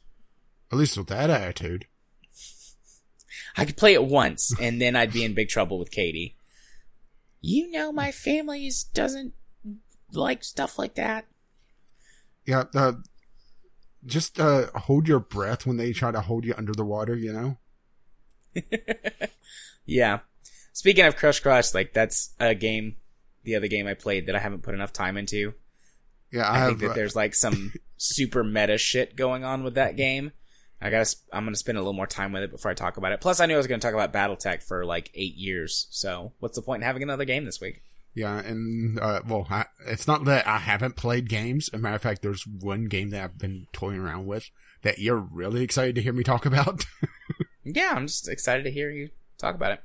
uh, it's a little outside my wheelhouse, but it's not the thing. So, yeah. So next game club or anything else? Uh, I'm I'm com- I'm coming up blank on anything else. So the next game club is a slightly requested uh, game. Yes, yes, indeed. It's been requested by a, a few different members of the community. And that game is Vampire the Masquerade Bloodlines. That is going to be our January game club. Specifically, I'm calling you out, Cube and Ghost Shark. You guys said if we did it, you'd send stuff in. So I'm, I'm putting you on blast. You've got until the end of January to play that. It's going to be like six weeks that we've got to play this just because of how the, you know, the holiday, how we're having to do this. Yeah, uh, So- Christmas and uh, New Year's both falls on a Tuesday, so can't really do recording nights. Yeah. So you got six weeks to to come up with something. So get on it, boys. Oh, otherwise, I'll have to come give you a spanking. Wink. Oh my! So, yep. I uh, I have never played this game before. It's a game I've always wanted to play. I've heard good things about it for years. Um, it was on pretty deep discount a couple of months ago, and I bought you and I both a copy because I knew it was a much requested game club game. Yeah, this is a game that I hadn't really looked into, and it's being forced on me. So, you know, expect strong reactions, either positive or negative. I'm not promising either positive. way. there is a whole suite of patches or mods. Not really a suite, it's just like one big one. That uh is it just for widescreen mode or is it also like a big bug fix Uh, it's a bit, it's a community patch, so there's a lot of bug fixes in it as well. Uh, we will be running that because I'm not doing it without that, uh, without widescreen Yeah. because it fixes a lot of other issues. This game was released in early 2000s. I'm going to the store page now to look. Mhm. Uh, 2004 was when this came out. So Yeah, so this game is a teenager. uh, Oh, and it's a little rambunctious, so you know we had to you know put it down for a little bit. yeah. This isn't even our oldest game that we've done for the game club. What's the oldest game we've done? For It would Game be Club? Crimson Skies, wouldn't? Crimson Skies. Yeah, that was like what 2001, 2002, Mhm. something like that. Oh man, we're gonna have to like dig deep. We're gonna have to reach back at some point. Play something. I wonder if we could play something that's as old as I am, or as old as you are. That'd be ancient. Did they even make games back then, Rage? Uh, what you want to do? A, uh, you you want to do a game club on Pong? We could. I, I really enjoyed the uh, narrative of the left paddle, but the you know the right paddle's uh, storyline overall was a. That if I wasn't so Very intriguing. if I wasn't so old, uh, doing a game club from the year we were born it would be interesting. But you know, uh, that's Atari time. So for, For for, you, yeah, yeah. for me. So yeah, doing Atari games nowadays is a little, eh, all right. I'm looking at the uh, NES. That's what I'm looking at for me. Yeah, but you have things like Zelda. I do have, yeah. I mean, I, there are games like that for me, but you know, it would be like adventure, which does not translate that well. Hmm. Play Zork. You know, old text adventures could uh, work. Yeah. Yeah, I'm just Anyways. I'm just looking at our game club list to see. Uh, yeah, it's definitely uh, um, Crimson Skies. I mean, everything else is uh, post 2000 as well. With uh, that'd be an interesting thing since w- this wraps up our second full year of uh, game club with uh, a, uh, another half a year on top of it. See w- kind of wherever our biases are on our picks. Yeah, yeah, like, do we have a favorite year? Uh, do we have a favorite genre? Which I think that's going to be RPG. RPG. Yeah, probably. I don't know. We can we can uh we can have a business meeting at some point and discuss that because that would be fun to report back on. Like, so yeah, especially, done yeah, especially, you know, this, let's see, well, also for a while up until Skyrim, we were doing one every other week, which was just lunacy. Uh, yeah, looking back on it, huh? yeah we did it we did it big then. Yeah, but, uh, but yeah, but a lot of those uh, first games were small ones. You know, Bastion, To the Moon, Papers, Please. Uh, MechWarrior Online was pushing it. Uh, Path of Exile was pushing it. Alan Wake is pretty short, but Skyrim that that's where yeah that that broke it. That broke the system. And me, I Yep. might add, because I fucking hated being forced to play that. Counting out Tom Mini. Yeah, it's 20, 24, 67, 28, 29, 31, 32. We've played 32 games for Game Club. Valkyria Chronicles was a good one, but man, was that long. Yeah, that that that was a lot longer than I expected it to be. I mean, hell, if my heart had wings is uh, yep, beginning of 2017 now, so uh, I need to get on that. I mentioned it before. Yeah. It's gonna be two years. You get back to it. Mm-hmm. Strange. True Portal Train. Yep. There's been some good ones on there. There's been a couple of turds too. Oh, really? Uh, what would you consider the biggest turd? Uh, Shadow of the Colossus. Probably. Yeah, I think that uh, probably my Maybe Rebel Galaxy? I was extremely disappointed in Rebel Galaxy. I, I think I liked it a lot more, but I went into it with a bit more of an open mind. You you went into it uh, expecting a bit more, I think, which it's a shame what's happened with uh, Rebel Galaxy too. Yep. Stupid Epic uh, Game Store. Uh, but yeah, I think Shadow of the Colossus was my least favorite. Just I have a short amount of patience for a game that intentionally uh, plays poorly unless there's a very very good reason for it. And for Shadow of the Colossus, it did not click for me for that reason. I realize that it's supposed to be slow, it's supposed to be clunky, but it just never clicked. I recognize that it's an art house show, or, or, or, or it's an art house game, but at the same time, it's just. I would say also uh, Alan Wake American Nightmare was also kind of down there for me, just because the legacy of Alan Wake. I was pretty surprised at how much I liked American Nightmare. I mean, I didn't think it was as good as the first one, but I did like the sort of silliness you know, that being sort of dialed up a little bit. I thought that was fun. I mean, it makes sense in world because it's him essentially playing through a narrative piece that he wrote to escape uh, the dark place. Yeah. But at the same time, yeah, it, it's one of those uh, plot uh, gameplay element things. Yeah, uh, it's a shame I never got to play Xenonauts a lot more, just because I was sick that time. Yeah, and, uh, we could. We're we're venturing very close into that business meeting Mhm. topic territory, but we could go back and revisit a game club game. uh, I mean, espe- we've got enough on there. Yeah. There's been enough time. uh, especially some of the early ones and some of the ones that I would say uh, if my heart had wings, especially since it, yeah, we we both did the same storyline. yeah. that would be a good one uh, to revisit. Oh, and I thought I had that on mute. Ah, ah, No, ah. actually, that is somebody on my whitelist, so it, it was on mute. oh fuck. so, huh? It was just important Yeah, yeah. enough to uh, go through the whitelist. Yep. Uh, so are are we ready? Are you ready? I do believe so. Okie dokie. So first up on our news topics of the week, the Escape from Tarkov devs are filing false DMCA claims against content creators. And go to full recording mode so it mutes everything and it doesn't have the whitelist on it. oh, Escape from Tarkov. You pieces of utter shit. There's things that piss me off. Then there's things that really piss me off. And then there's this.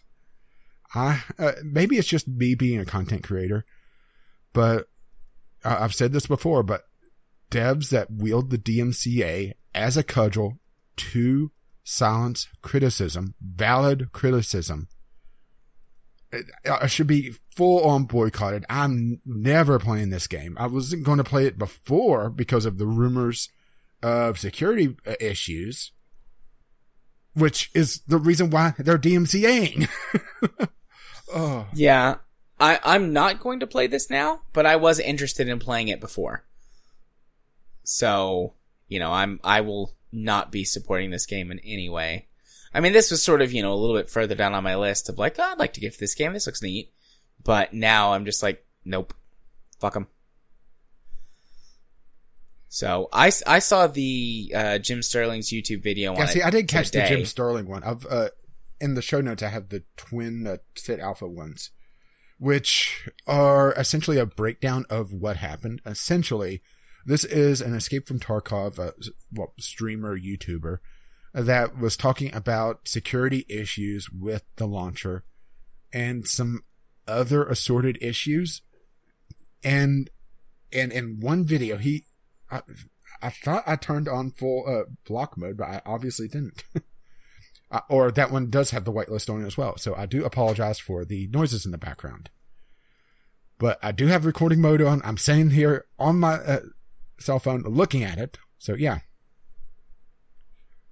Anyway, you're just sitting there Anyway. smiling about that, aren't you? Uh, yep.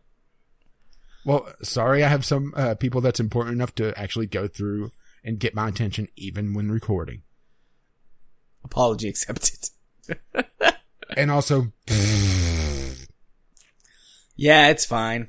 I I mean, I obviously had my phone go off in this episode already, so uh, but uh, what happened uh, was uh, this guy was covering uh, the security breaches uh, since we're completely off track now and had our train of thought broken. And in one video, he had a short intro with game footage. All right. And the other 30 some that were copyright struck, no gameplay footage whatsoever, no gameplay or no uh, audio content from the game. It's all showing stuff from various documents, from uh, various uh, YouTube comments, that sort of thing. And the way that they went about this is just insidious because the way the copyright strike system works on YouTube is actually different from what I thought it was. And this was one of the reasons why the Ooh. second Sid I'm sorry, I'm boring you with this. Uh, is the is the reason why the second Sid Alpha video is linked because he also goes into the how of things. The way this YouTube copyright system works is that it treats waves of copyright strikes as a single strike. So if you get hit with, let's say, five copyright strikes at once or copyrighted uh, content uh, videos, and it all happens at once, it counts as one strike instead of five. But since they intentionally broke this up into various waves, into three waves uh, exactly, they shut down his channel in very short order. And they also chose the DMCA as it is an automatic shutdown. It's not a defamation uh, complaint, which would shut down his channel, which is also available under YouTube guidelines. This is meant solely to shut this guy up. And uh, it just pisses me off when developers do this. Especially, you know, uh, these indie developers. So, yeah. Not terribly happy with these guys. Yeah, I saw, like I said, I saw Jim Sterling's YouTube video and he was mad. Like I've seen him be snarky and stuff, but he was really mad at this. Mm-hmm. He was started bringing up like his issues with uh shit. Who was the developer that sued him for like fifty Digital Homicide? Yeah, digital homicide. Um, he brought up that whole thing and was like, you know, they lost, but eventually they did like the right thing in terms of, you know, this whole thing. They took me to court over defamation and I, you know, beat them. But what this developer is doing is shady and underhanded and just like fuck them. He just kept saying that over and over again. He was like, "Fuck you." I haven't, I haven't even watched this video, but I'm channeling it, aren't I? Yeah.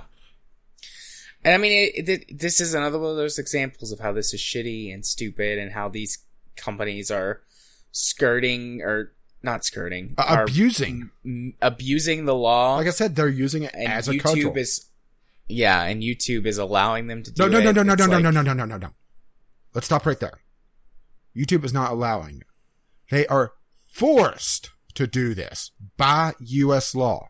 This is going to be one of the few times I'm going to be defending YouTube. But in order for YouTube to maintain their safe harbor law or their safe harbor provision, they must do this. So I do not actually blame YouTube on this. This is a fault of just how fucking stupid the DMCA is. This is not YouTube's fault. Okay. Weird to uh, for me to defend YouTube, yes, but I'm being fair here. No, I mean, if you're defending YouTube, then that absolutely it, it's fair. I didn't realize that. Like, I, I didn't realize that this was one of those situations where that they were being forced Yeah, to that's why to do it as part of the law. That's why companies abuse the DMCA is because it is an automatic shutdown and the content host must side on the complainant and enter a 30 day I think it's 30 day at least for the initial review uh, section of yeah, uh, of a shutdown and it's a reason why the three strike rule was was put into play was to immediately silence this guy within short order. If they filed defamation, they would uh, shut down those particular videos, but his channel would remain, so he would still have a platform. That is why they do it. And that is why the DMCA is an insidious weapon that pisses me off to no end when people abuse it. Yeah. I suppose, and, this is something that's like developing, like a developing story. Yeah, this is ongoing. probably I mean, uh, the second video that's in the show notes was released just in short order before uh, we recorded. So yeah, Yeah, we'll we'll probably be back to talk about this. I mean, obviously we Yeah, went for a couple year. of weeks because pre-recorded content, but you know, next year we'll get to it next year. yeah, uh, next year. Eh. Those jokes never get old, at least not to me. but I mean, at this point in time, like we don't know if there's any sort of recourse that he that you know, or what the backlash is going to do because there is a lot of backlash. but we don't know if it's going to be effective. Like it's just too soon to tell. But yeah, fuck those guys. Fuck those guys. Never playing their game. Never you, playing. You, you, didn't realize how Tarkov. bad it was. No, no, not specifically. I mean, Jim goes into a bit of it, but he doesn't quite cover these stories in the same way that like Sid Alpha does. So Yeah, I really You like know, Sid Alpha. Yeah, he's uh, really coming into his own. So, fingers crossed that everything goes well, but I honestly have no hope that it will. Because the game industry sucks. And we live in the worst timeline. And everything about America sucks. uh, especially the DMCA. It, it's it was a knee jerk reaction to uh, content creation on uh, and well, I should say content sharing on the internet in the age of Napster, if I recall correctly, uh, by old men that do not understand technology. And honestly, I, I really think that the U.S. system in general doesn't move quickly enough to be able to keep up with technology anymore.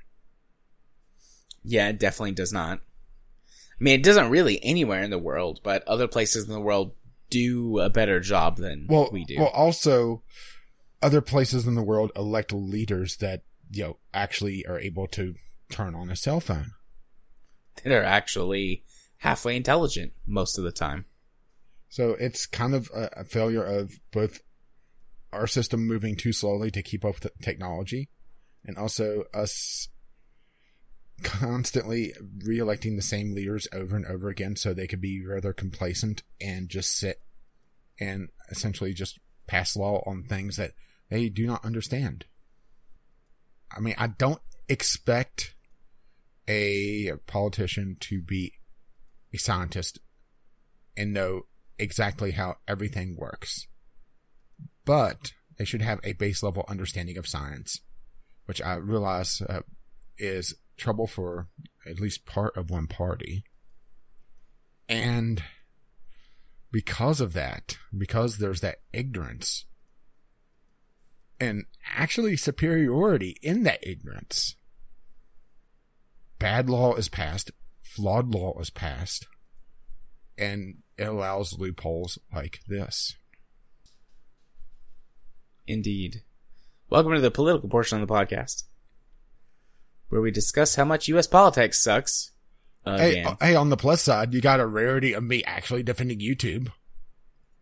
Indeed, we did. So, And why I was so Um, angry. yep. So let's move it on to our next news topic then, which is Alrighty. a, a star of Fresh Prince sues Epic over Fortnite's use of the Carlton dance. and I think I saw I yeah, th- yeah. There's Like- another one that just popped up in the meantime. This is getting Yeah. stupid as well. and it really depends on how these dances are considered a cultural phenomenon or how they're ruled because I've been reading into this a little bit and there's actually argument for the, uh, the lawsuits uh, and homages to this, but yeah, uh, for uh, in this particular case, the Carlton is a 20 year old dance from the sitcom Fresh Prince of Bel Air. And I realize that some of our audience may not remember that show because they're a little too young. yeah. Uh, but I don't. I never liked the Fresh Prince of Bel Air. Honestly, I thought, like I've never. I thought it was all right. There, there, there was uh, there was times that it was uh, a little much for me, but then there were the feel episodes. The uh, I think you would absolutely love the uh, episode where Will's father comes back and has and you know uh, it's a very emotional moment. Uh, it'll it'll make you cry. All right. I I doubt it. I really don't like sitcoms. Uh, but I don't know. I might check it out later. But anyways, yeah. Carry on.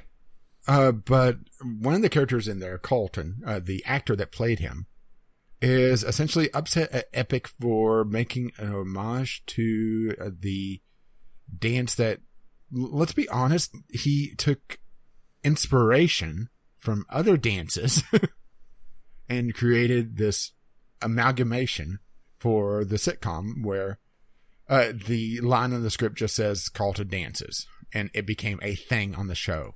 And over the years, it's popped up in many places. Uh, Team Fortress 2 has it, Destiny has it, Forza has it, uh, according to one of the articles I read. But it's a problem when Epic has it because they're making money. Or I should say more money because I know it's a sold taunt in Team Fortress 2. Uh, I'm assuming that it's probably, uh, uh, I mean, let's be honest. In, in Destiny, it's probably uh, some sort of Eververse thing. So, yeah, it's a problem because it's Fortnite. That's the big moneymaker right now.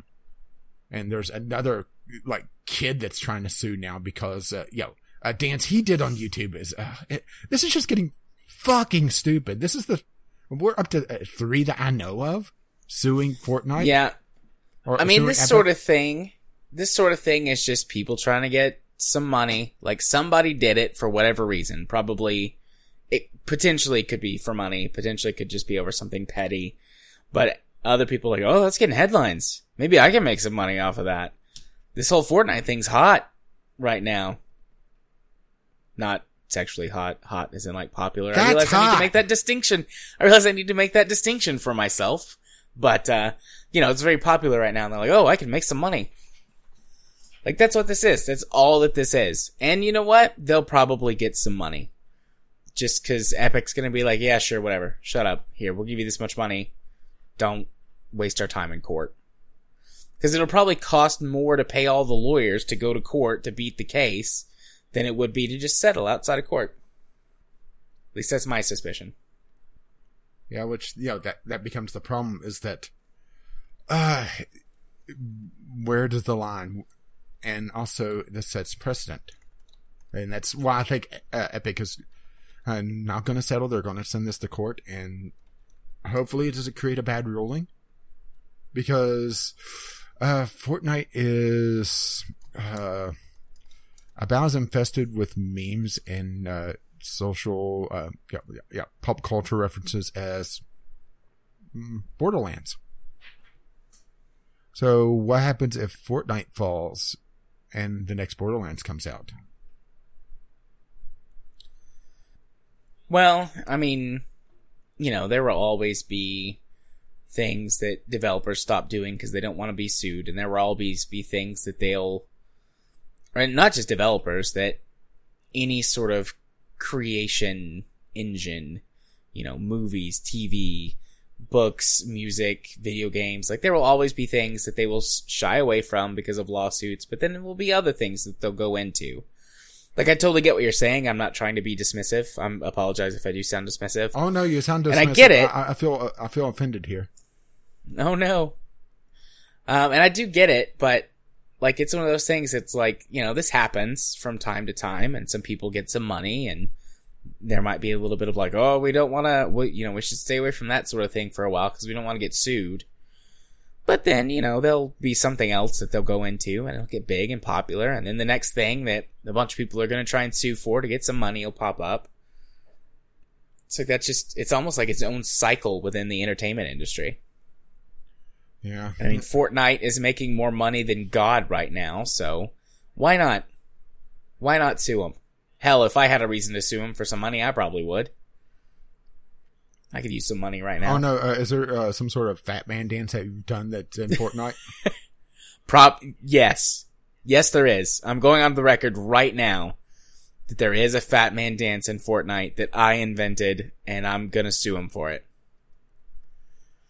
yeah. And this is gonna be, you know, evidence A. You mean Exhibit? Yeah, exhibit A. Uh, which, uh, you know, that, that's another rapper that, who knows, maybe he'll have, uh, uh, uh yo dog, I heard you like lawsuits. uh, but, uh, where the line really comes down is derivative works and also where the line is on just dance numbers being considered a copyrightable, uh, item based on choreography. And now I'm I'm really scared about this ruling actually because yeah, there's a lot of references in video games. There's a lot of memes in video games.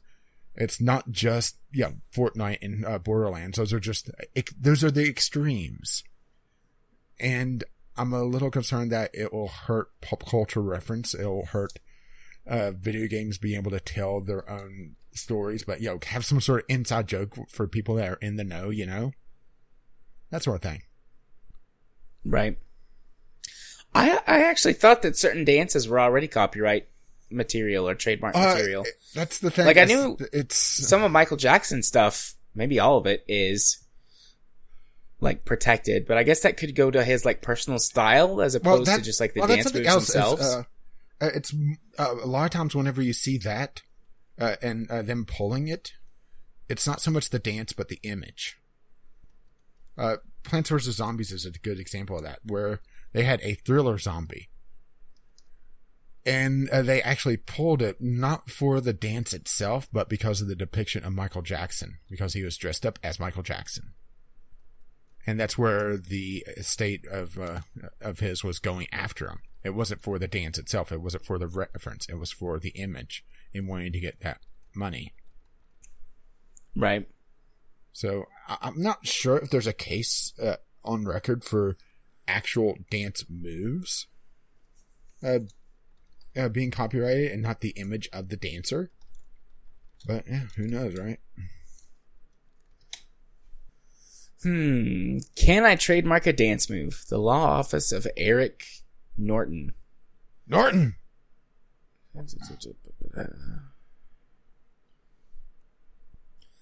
Reading. Okay. So you cannot copyright, or at least currently, you cannot copyright or trademark a dance move in the sense of like the actual dance move, Mhm. but you can copyright or trademark the name of a dance move. So, legal loophole holes, Mm. loopholes, legal loopholes, Lupo. loophole. Lupo. So I I don't know. Yeah, and since a lot of places, uh, I know in Team Fortress 2 it's called the Carlton, and uh, uh, Fortnite I believe it's called Fresh. I wonder though if the digital representation of a dance move puts it into a different sort of category, or I don't know. I'm not a lawyer. Fuck. I don't know why I just said fuck, but fuck. Fuck that, you're not a lawyer, or you're not a lawyer. Fuck. E- yes. And next news topic? Question mark. Uh, sounds uh good to me. Oh, look, it's this again. Fallout 76 update points to incoming lunchboxes. The Residence And yes, Cascade uh, they- has opened a, uh, a portal to Planet Fail. Yeah. So lunchboxes are loot boxes in um, Fallout Shelter. So, I mean, I wouldn't be surprised. That whole card system looks 100% exploitable for loot boxes or card packs. You know, you get some currency, you get a couple of perk cards, maybe like some items, which is basically exactly how they do it in Fallout Shelter, except instead of perk cards, you can get different settlers and equipment and resources and stuff. I would not be surprised one bit if that's what this is. In fact, I expect it to be that. And I will be surprised if it's not that.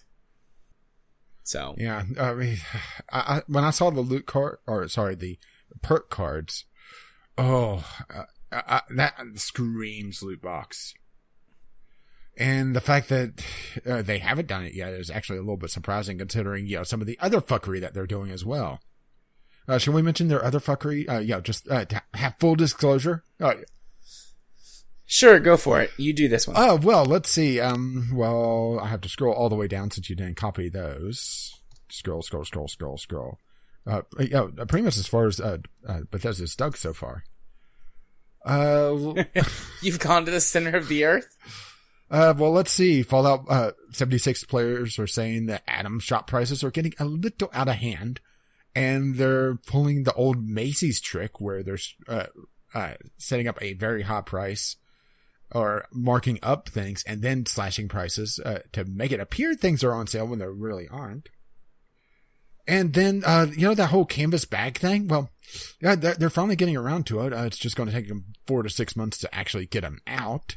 But hey, you get another five bucks of uh, Atom, so now you finally got enough to buy that virtual canvas bag. Yay! And Unless the markup sticks around. Oh, it's just what the fuck, Bethesda. I mean, I had little uh, love for you left after Skyrim and seeing some of the stuff you're doing uh, with uh, Fallout uh, 4, but damn, right? Yeah. Bethesda sucks. Especially right now. Still, I'm still, still probably gonna buy Elder Scrolls Six though. Just, I have a problem with how much I love those games. Yes, yes, you do. Don't uh, don't expect me to allow that in Game Club though, unless they severely turn things around, which uh, I'm not foreseeing. I was gonna say, one. what if it turns out to be really good though? Like really I'm, good. I'm leaving the outside possibility in, uh, but you know, at, at that point, how much of it is them just leaving the game completely open and then you know, oh, oh we'll let the modders. Uh, no, no, no, that's what they're going to do. They're going to let the modders build the game from scratch now. I mean, they practically do anyway, right? yeah. Uh, they'll throw out the basic storylines like, okay, get to work. Oh, but yeah, it, it's just, it's amazing how far uh, Bethesda's fallen in the last, what, couple months. Uh, have we had a week since Fallout 76 launched that they haven't had some sort of major, major problem? No. The last several episodes of the show, every like there's been something about Fallout 76 and Bethesda for for weeks now. The only week that we didn't have it was the one that we had to do a Franken episode. So, yeah, it's it's been bad. Yeah, it's just, it's amazingly how, uh, amazing how bad this has gotten, really, huh? It's just embarrassing. Was it yesterday we were talking and you were like, "What? What else could they do?" And I was like, "They could kill someone." But I mean, nope. This is something else they could do before killing someone that I completely like didn't think of. Yeah, it's just, uh, what the fuck? I'm getting sick and tired of talking about uh, Fallout 76. I, I, Me to be perfectly honest, I was tired of Fallout 76 uh, before they even launched, and that's just because I live in West Virginia. And it's kind of funny. Everybody was talking about Fallout 76 before it launched here, and I mean everybody. I mean non gamers were talking about it, and then it released and everybody shut the fuck up. It went back to country roads and that's it. or some beautiful clean coal. Just that beautiful clean coal. Ugh. Um. So, well, neither of us want to talk about Fallout 76 anymore. so let's not. Let's go talk about something else. Um, our final sort of to- topic for the week, Yeah. which we added like literally last second before starting the recording. Yeah, which, Which you is, didn't, you uh, didn't copy that up to the main thing, did you? Uh, no, I didn't put a link. I just typed in my own title, I- which is uh, Announcing the Steam gonna be- Club, or sorry, the Steam Awards 2018 nominees. Indeed. So Valve just posted this, and they've got all the nominees. We're going to talk about each of them, or at least each of the categories, um, for a few minutes and talk about what we're probably going to vote for. Voting opens December the 20th, which is going to be Thursday. Gee, that's So the day- that's definitely not uh, when the Steam uh, winter sale's starting at all. So the day, uh, And it uh, closes on January 3rd with the annou- uh, with the winners announced in early February 2019. gonna gonna be spending all all my money once again. just here you go, Steam. Have it. Okay, so uh, let's just go down the list since they used the you know, put up the big topic first, right? Nominees for Game of the Year. Yep. Oh, you can tell this is you can tell you can tell this is a popular vote, huh? Yep. Uh, battle, uh, Player Unknown's Battlegrounds, Monster Hunter World, Kingdom Come Yay, Deliverance, that's what I voted for. uh, Hitman Two, and Assassin's Creed Odyssey. Yeah. The the game I nominated was BattleTech, but I knew it wasn't going to win. But on the list, the only other game, well that's not true. I've played PUBG, but PUBG sucks. The only game on the list that I've played is Monster Hunter World. So I kind of have to give it to Monster Hunter World by default. I mean, I love the game. It's a great game, so I'm happy to see it up Mm-hmm. here as opposed to some other stuff that could have shown up on Game of the Year awards. Yeah, I, I would say I would have to give it to Kingdom Come Deliverance. Uh, just out of these, it, if it was any other grouping, I'd probably want to give it to him. But uh, it's an ambitious game for uh, the d- uh, the developer studio. Yeah, the studio size and uh, the scope of it. Yeah. And uh, they dare to break some tropes where they make you literally a nobody. Uh, you know, you're not the all-encompassing uh, uh, chosen one. But I haven't played Yeah. any of these, so yeah, it's just me picking pretty much you know, what I would like. Uh, I would say Monster Hunter World's probably also up there, and I would say that's probably going to win it. nah, PUBG. I, I don't know. PUBG's fallen off lately. It, it's still. I think PUBG's still big enough to win it. Maybe not, but I think so. And if it's not PUBG, my next guess is going to be Assassin's Creed Odyssey. Mhm. I mean, I'm going to vote for Monster Hunter World, but I don't think it'll win. I hope I'm wrong though. Um, then they've got one more game of the year, specifically VR game of the year. Yeah, I don't have a horse in this race. Me neither. Um, I mean, I've seen some of them, but I haven't played any of these because my uh, my Samsung Gear VR doesn't play any of these games. Yeah, So- let's see. The Elder Scrolls Five Skyrim VR. Nope. VR chat. I, I thought we were doing Game of the Year. I think VR Chat has like mini games in it though. I don't know. I, I th- there's some weird shit going on, so I never even looked at Twitch streams on that. It's just I just slowly back away. Beat Saber, Fallout 4 VR, and then Super Hot VR. I would have to probably give it uh, Super Hot. Even Yeah, even though I Super I- Hot. that that would be my vote. My prediction though is VR chat. yeah, Super Hot or Beat Saber, either one would be. Just because I'm, even though I haven't played either of them, I'm. Well, I've played Super Hot non VR, but Beat Saber is a pretty neat game to watch. Um, I think I would enjoy playing it. Mhm. So, but yeah, I don't. I don't know. Skyrim, Skyrim VR. That's my prediction. Yeah, which saddens me. Alrighty.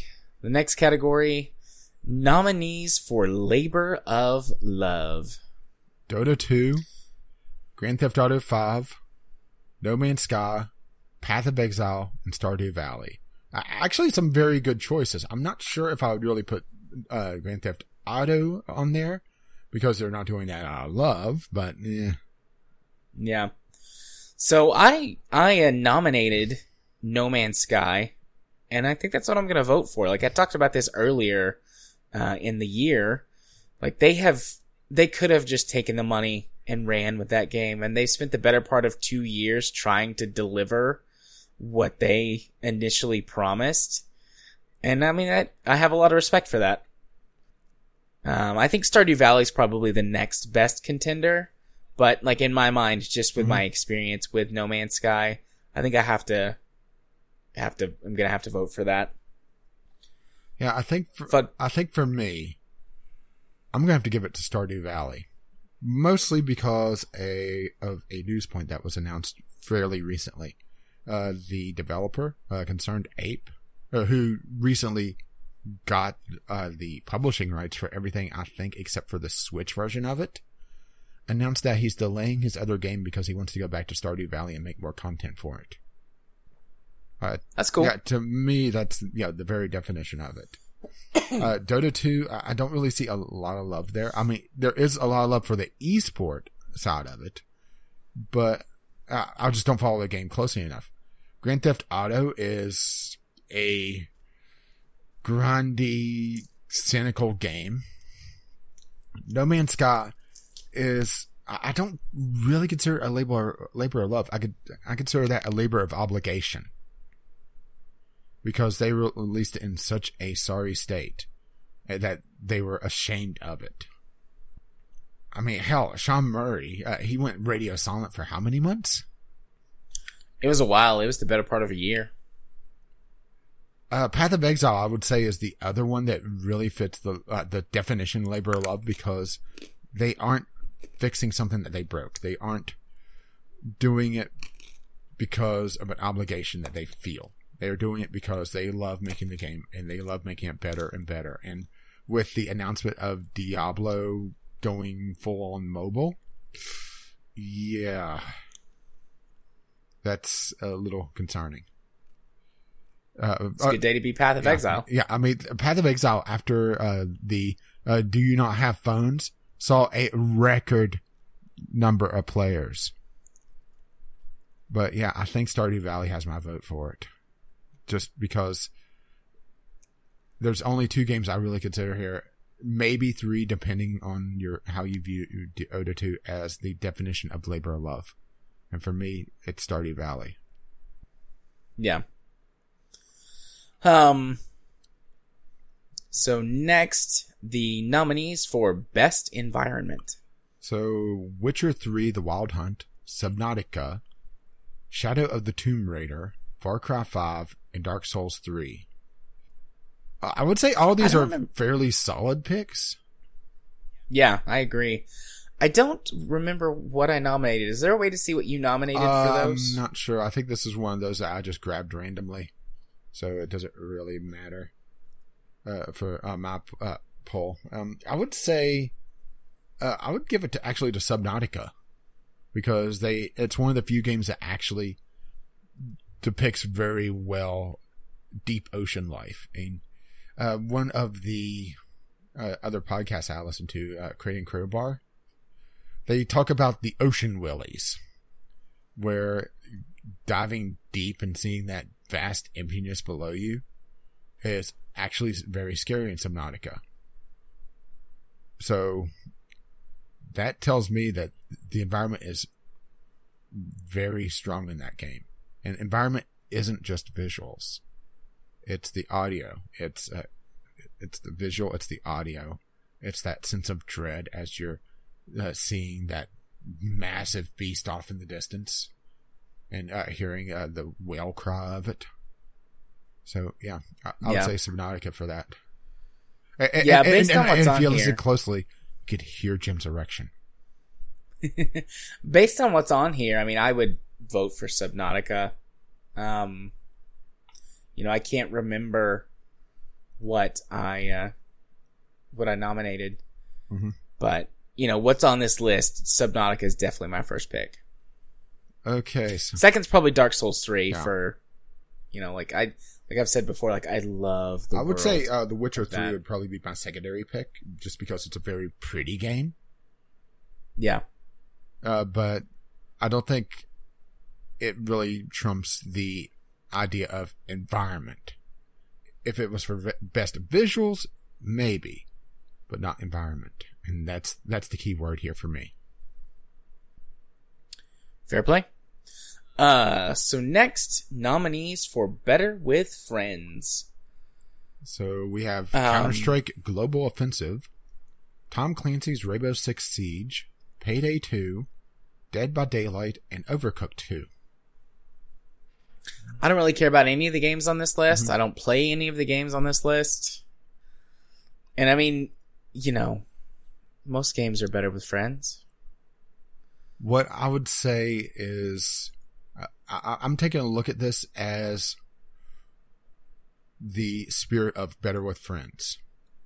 And there's one game on here that requires friends to play. And that's Overcooked 2. Okay. It's a cooperative game. A, play, a Payday 2 is kind of in the same situation, but you do have bots. Overcooked 2 is a hard cooperative game, as in there is no bots, there is no you know possibility of single play, and that's what's kind of having me lean towards it. Plus, Overcooked Two requires a lot more communication, and Payday you could eventually just learn the map and kind of do your own thing and not have to worry about uh, you know interacting with your friends and talking back and forth. Overcooked 2 does not do that. You have to keep on top of things. You have to designate jobs on the fly. You have to uh, work together as a team of cooks. So, yeah, I would say Overcooked 2 on this. Is it going to win? Maybe, maybe not. I would say uh, probably Counter Strike Global Offensive just because they recently released a Battle Royale and went full free to play. So, you know, it has the Battle Royale people going into it now. Yeah. Um, I was between Overcooked 2 and Payday 2, despite the fact that, it, you know, I haven't really played either of those games. I agree with everything that you said about Overcooked 2. Payday 2 is a game that's, though, like a game that, like, you can play, but it's better with friends. So, I don't know. It's kind of a semantics thing there. I, if I had to vote right now, I'd vote for Overcooked 2. I'll probably vote for Overcooked 2 in a couple of days when it goes up. Well, uh, since this is uh, probably yeah one vote per day, so if it's anything like the last ones, Yeah. So nominees Fair for point. best alternate history: Wolfenstein 2: The New Colossus, Assassin's Creed Odyssey, Hearts of Iron 4, Sid Meier's Civilization 6, and then Fallout 4. Uh, well, Fallout 4 technically it would be alternate history, uh, but it's not really focused on it. So I would throw that out right away. Okay. Um, as much as it pains me to say it, uh, Hearts of Iron also, it, yes, it can do alternate history, but it's more about fighting, yeah, World War II, which has a very laser beam focus uh, on this. I would say best alternate history for this would probably be Wolfenstein because they build up a lot more of the lore of uh, the uh, well the first the first re-released Wolfenstein game. So yes, all these can fit the bill, but I would say Wolfenstein 2 did it best. Just because it enriches the lore, it uh, revels in you know just how different things are because of the choices you make, and how different the world is because of how history has happened up until that point. Yeah. I agree with you. Um, this is another one I can't remember what I nominated, but out of what's on there, Wolfenstein 2, the new Colossus, is definitely the best. Um, there's so much that went into the first game for the alternate history, and I haven't played, um, I haven't played this one, but I've heard that they did a lot of that in, in this one too, so definitely would be my, my first pick. Uh, the other one, or the next one, nominee for most fun with a machine. Oh my! So there's Euro Truck Simulator 2, Rocket League, NieR: Automata, Factorio, and Space Engineers. And uh, I I uh, nominated Factorio, so that's obviously the one I'm going to be voting for because it's on there. Um, Euro Truck Simulator 2, a very strong yeah, contender. Yeah, that's what I'm kind of leaning towards on this. Uh, I'm not sure if Rocket League really uh, uh, fits the bill of uh, or the spirit of this uh, category. Technically, it is, but at the same time, it's uh, a more mechanics based, or, or uh, this feels like it's based around more of a mechanic of machines rather than you know just drive really fast and hit ball. Space Engineers is a tempting choice for me, but I think I would have to give it to Eurotruck just because of them constantly evolving and refining their simulation. So it's one of those games that looking at it, it looks so weird. Uh, yeah, why would anybody play this? But it's that Zen game. And maybe that's kind of going against the spirit of this category as well because yes, it's fun, but it's also not fun. It's one of those weird games that it's uh, it's good because it isn't fun all the time, you know. yeah. But I would say the same would be uh, would fall under Factorio, where uh, Factorio can be a very frustrating game if you, you're not careful. Yes, it can. Factorio can very easily turn into spreadsheet simulator, but I love the hell out of it because I like that style of gameplay. So Space Engineers is doesn't really do it for me. I mean, it's Mhm. fun, but I don't. It's not the sort of thing that I'm thinking of. Like it feels like the you know the the nuts and bolts of it. And yeah, sure, you craft things in Space Engineers, but it doesn't really get down into the nitty gritty of anything. Mhm. So, in BattleTech, I almost nominated BattleTech, and I was like, I mean, yeah, they're mechs, but this is a strategy game, not the sort of thing that I felt like the category was going for. Yeah. So I swapped to Factorio. Uh, shall we move on to the funniest topic uh, or the funniest category on here? Sure. Nominees for best developer. Oh boy, CD Projekt Red. All right, uh, uh, I support that one. Ubisoft. Okay, weird choice. Bethesda. Well, obviously this was uh, obviously this was before Fallout 76 came out. Rockstar, Go fuck yourselves. Digital Extremes Limited, I don't. I'm drawing a blank on what games they make. Warframe, Ah, okay. uh, Square Enix, Eh, Capcom. Fuck them. eh. Paradox Interactive. All right, uh, there we go. Yay. Bandai Namco Entertainment. Eh. And Klei. Well, that that that's a that's a category. Uh, I mean, I, I So, pretty much have uh, to give it to Digital Extremes myself, but then again, I'm I a have to give it- Warframe guy. I have to give it to Paradox because they're the publisher for BattleTech. I just I have to Well, do well it. the thing is that uh, the uh, it's not just you know a blind uh, love for Warframe for Digital Extremes. It's the fact that uh, they've communicated with their uh, community. They uh, really well. They just released today the second part of a major update uh, and uh, released a lot of bug fixes, a lot of uh, changes to try to enrich the game. Uh, they're constantly in communications. They uh, are have become pretty much the most fair version of free to play out there. Uh, is there loot boxes? Technically, you could argue yes, but they are not bought. You do not buy keys. They are a loot system inside the game. So it's one of those weird kind of splitting hairs on that one. But the fact that they've continuously developed and they continuously refined this game, uh, yeah, it's hard for me to argue against it. I would say my second Yeah. choice would actually be Klei. Uh, just because they're uh, another one of those kind of weird developers that do their own thing.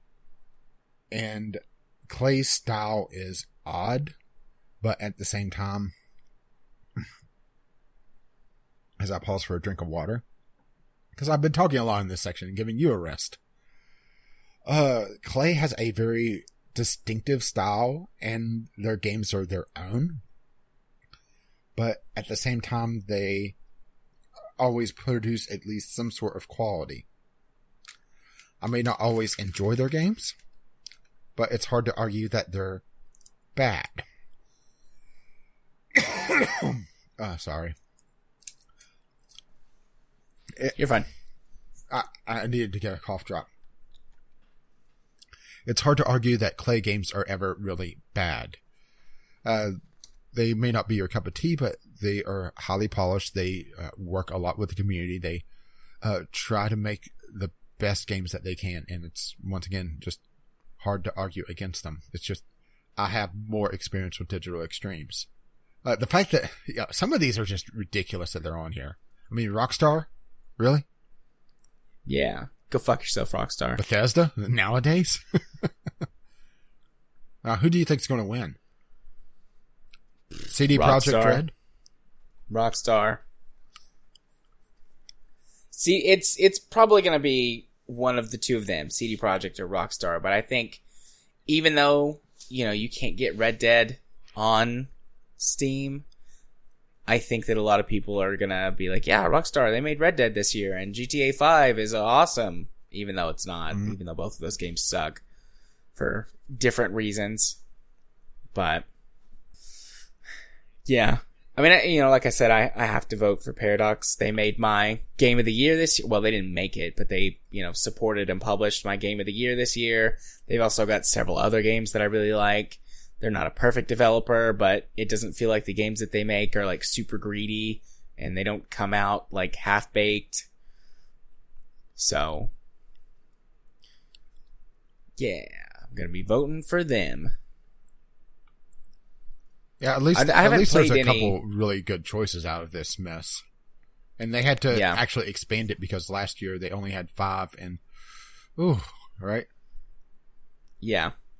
They also said that they refused to, or they didn't put themselves on there, Yeah. which was nice. Yeah, because I imagine that uh, they probably got a lot of vo- votes. I think I actually uh, nominated Digital Extremes because, you know, I, I- I've uh, appreciated what they've done for Warframe. Yeah. I, I nominated Harebrained Schemes, which is the actual developers of Battletech, but, you know, I can settle for Paradox. So yeah, And that's it. yeah, we're done. That's all the categories. Now just come back in a few months to see if we were right. Yeah. and of course forget everything that we've uh, said that we uh, would vote for, and just vote for uh, our uh, wallets, right? Yeah. Because we're Vote early, vote often. because we're easily bought. Absolutely. If any of you uh, game developers or publishers or anybody, you know, you want to secure an extra extra vote or two, just send us some money. We do not accept shark cards or coyote cards No. or whatever the hell it is in Red Dead. Gold bars. I mean, if you want to send me an actual real life gold bar, hell yeah. I'll, I'll accept. but I don't that. want any. I don't want any gold bars in Red Dead. Yeah, it's a shame that uh, they're making Red Dead even more grindy and awful than uh, GTA Online was. Alrighty. So yeah, that's that. Um. So do. I'm starting to feel pretty tired. Yeah, let's skip uh, community corner. Uh, there's not a lot to talk about there. We didn't have any tweets. We didn't have any emails. So if you wish to populate uh, community corner, you can do so by sending it to vglpodcast at gmail.com or just tweet us VGL podcast on the Twitter. So do we want to do a quick discovery queue once more to uh, before our uh, big award show? Uh, I would I would be happy to pass, but if you really want to do one, Uh, I could uh, uh, muddle through. well, we're at two and a half hours, so uh, it sounds like you're fading fast. So I'll let you go. Okay. Thanks. Well, then that means we come to the portion of the podcast where I go first. And if you want to find my things on the YouTubes, the few things that go on the YouTubes, it's mostly just the podcast these days. And I'm okay with that. You can do so by looking me up, uh, Gaming Psychologist on YouTube. If you want to follow me on Twitter, where I tend to typically be much more lively, posted a tweet today about cake. I had a client who brought me two cakes one specifically for me and then the other one to share with my office and that was a really good start to my day but you can follow me on twitter at jma4707 and if you want to be friends with me on steam where i will chat with anybody anytime anywhere and will gladly accept any games that you want to gift me wink wink nudge judge. uh, you can do so by sending me a friend request my steam username is jarthur4707 And if you to let them know exactly what episode of the podcast you're coming from, the password for this week is capitalism ho, That's a good password. and uh, very fitting for the time of year, isn't it? Yes, it is.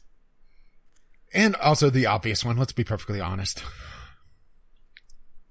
So for me, my content online is lacking because the YouTube channel is in hibernation for the next couple weeks at least.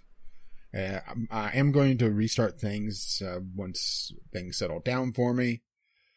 So, yeah, that's irritating. I'm pretty much just only active on Twitter for the moment. Uh, but Gaming with Caffeine Rage on the YouTubes, I'm going to be restarting after the first of the year, uh, thereabouts, probably uh, the week after, to get things going. I've had uh, my third Let's Play uh, series pretty much picked for the last six months, but I just never sat down and recorded it. Oh, so yeah, there's that. Uh, Twitch is going to be uh, even more sporadic than usual just because of things, but twitch.tv slash caffeine underscore rage over there. And if I do uh, get a chance to actually stream and you're not following me already, you can find out when I'm going to stream a little bit beforehand by following me on the Twitter. Twitter is caf- uh, sorry, it's gaming with CR. Yeah, I'm, I think I'm fading a little bit as well. And scroll all the way back up. Uh, once again, if you wish to uh, get a hold of us, you could do so over at vglpodcast at gmail.com with your letters, voicemails, gaming related topics, or just tweet them to us at vglpodcast. Our lovely, lovely patrons has helped pay for this absolute madness and mess of a show. Let's be perfectly honest. This one hasn't been one of our best ones, huh? Uh, It's been, a, I think it's been good. Yeah, but your standards are low. Yeah. But if you wish to help support us, you can do so over at patreon.com slash VGL podcast, which has paid for our Podbean account, which hosts the RSS feed, the show notes, and links to our all our media online, or what should be all, all of our, all of our media online. I'm not sure why that's such a tongue twister. Maybe my mouth is a little numb from the off drop. That's a very real possibility, but it's vglpodcast.podbean.com, or you can find us on iTunes, Google Play, or where other quality podcasts can be found. Our intro and outro music is On the Ground by Kevin MacLeod. His music can be found at incompetech.com and As always, as his lovely music starts to roll across my voice. Well, bye now. see you next time. See you next year, I guess I should say. Indeed. Bye bye.